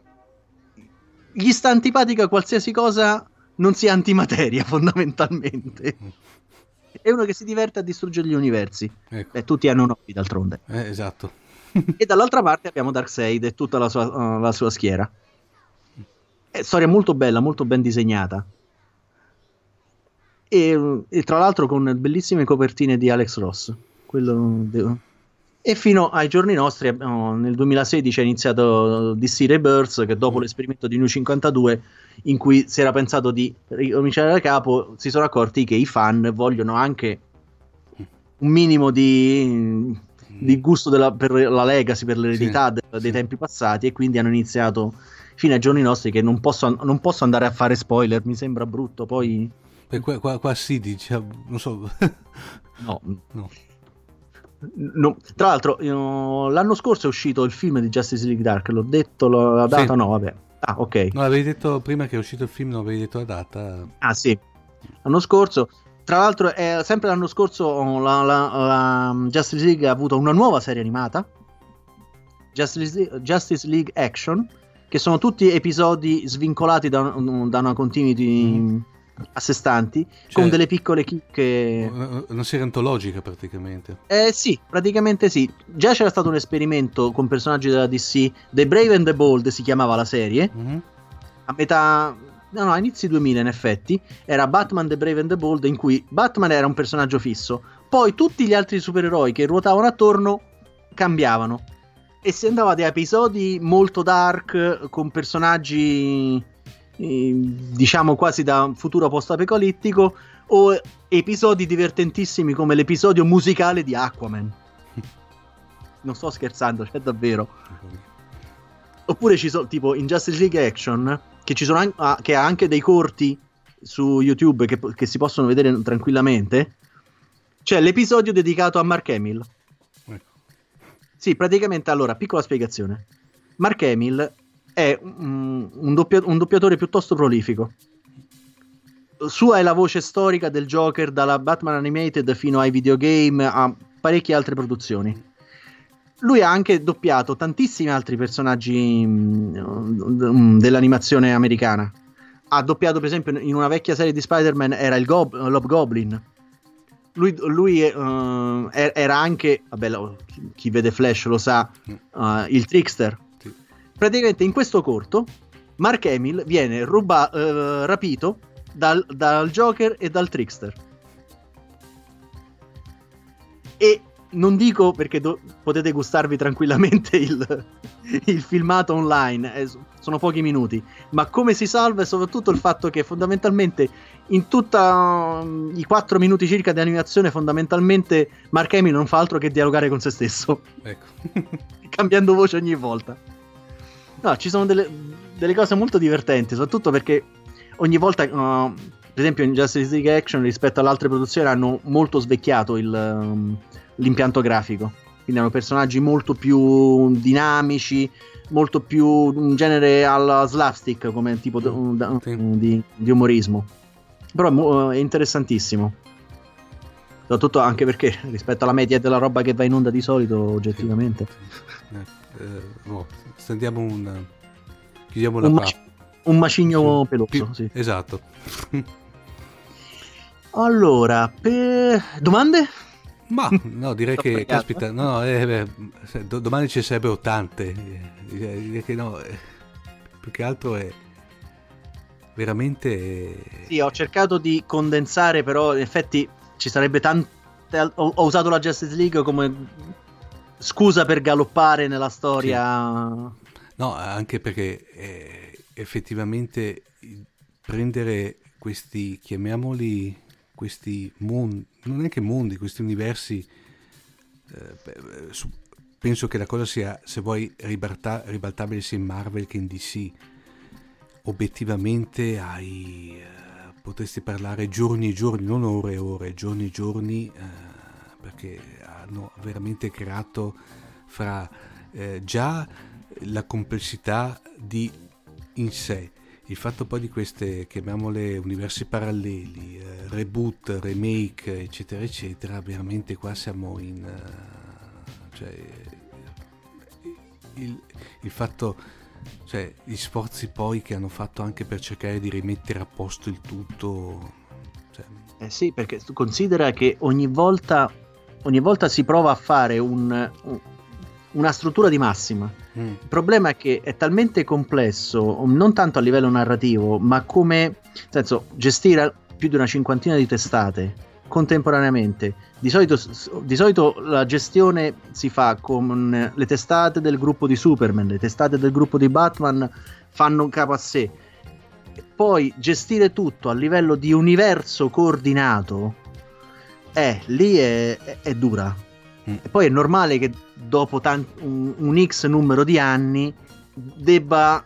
Uh, adesso la DC ha questo, questa struttura consolidata dell'eventone reboot che va a sistemare il problema e ormai i lettori sono abituati a, a questo meccanismo, quindi una delle cose più belle che mi, mi ricordo l'ultima volta che è morto il padre di Superman. fu un, un, amico che scrisse, dice, uh, arrivederci Jonathan Kent al prossimo reboot.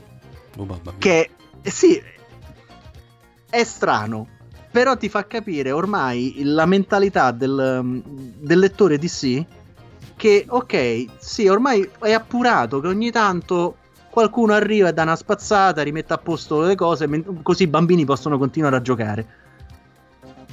Senso, immaginati, mm, almeno questa è la, è la, mia idea. Cioè, con queste enormi librerie, ogni tanto gli sceneggiatori fanno troppo casino, bisogna riordinarle, quindi facciamo le ventone. Bene, Ascol- Gianluigi, direi okay, che per questa prima puntata direi che abbiamo di, infierito io, abbastanza. Infierito, no, ma per, per amor del cielo, più che altro abbiamo messo veramente tanta carne al fuoco. Direi Giuro, che la prossima volta non sarò co- così proli- prolisso. No, ma dai, eh. per come prima puntata dobbiamo introdurre, cioè poi abbiamo, hai, anzi hai scelto, perché a questo punto te ne assumi la responsabilità, hai scelto un argomento veramente di quelli tosti, e come ripeto, eh, su cui si poteva parlare tranquillamente giorni e giorni, non ore e ore. Infatti, il prossimo episodio sarà la seconda parte. No, no, scherzo, scherzo, scherzo, scherzo. Direi che, cosa dire, beh, ti rinnovo il benvenuto a bordo a questo punto, sono felice anche perché al di là di tutto il fatto che della tua venuta a bordo è un po' che se ne parla ti, da quanto ormai più di due anni circa che perdiamo eh, sì, eh, sì. esatto per cui fi- finalmente adesso sei dei nostri. Eh sai eh, ho preso il treno quindi non si ecco, sapeva quando arrivavo. Ecco.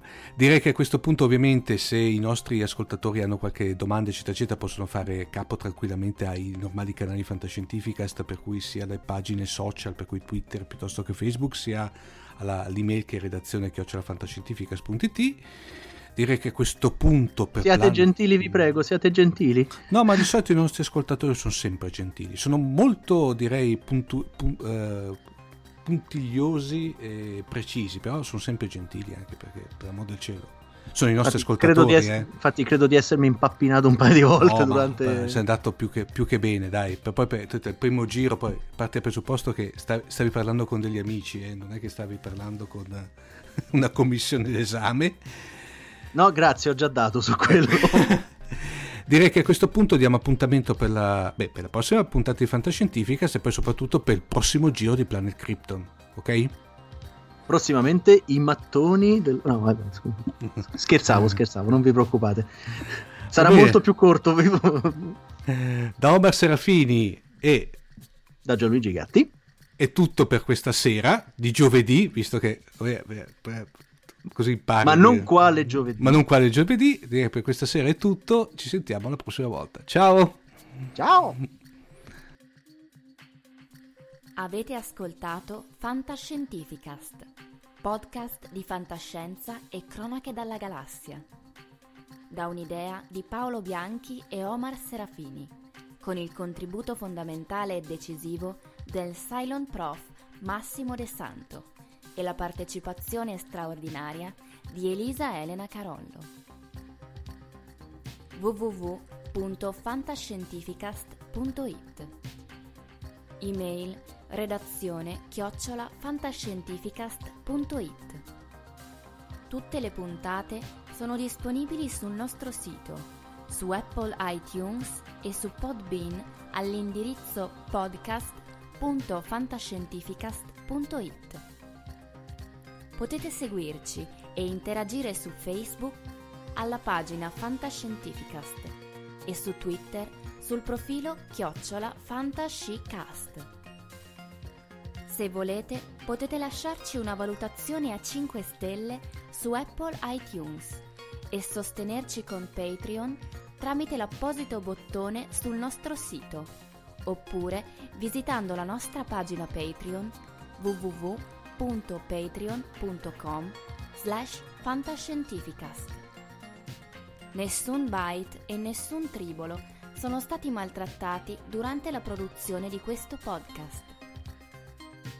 L'equipaggio di Fantascientificast vi augura lunga vita e prosperità e vi dà appuntamento alla prossima puntata lungo la rotta di Kessel.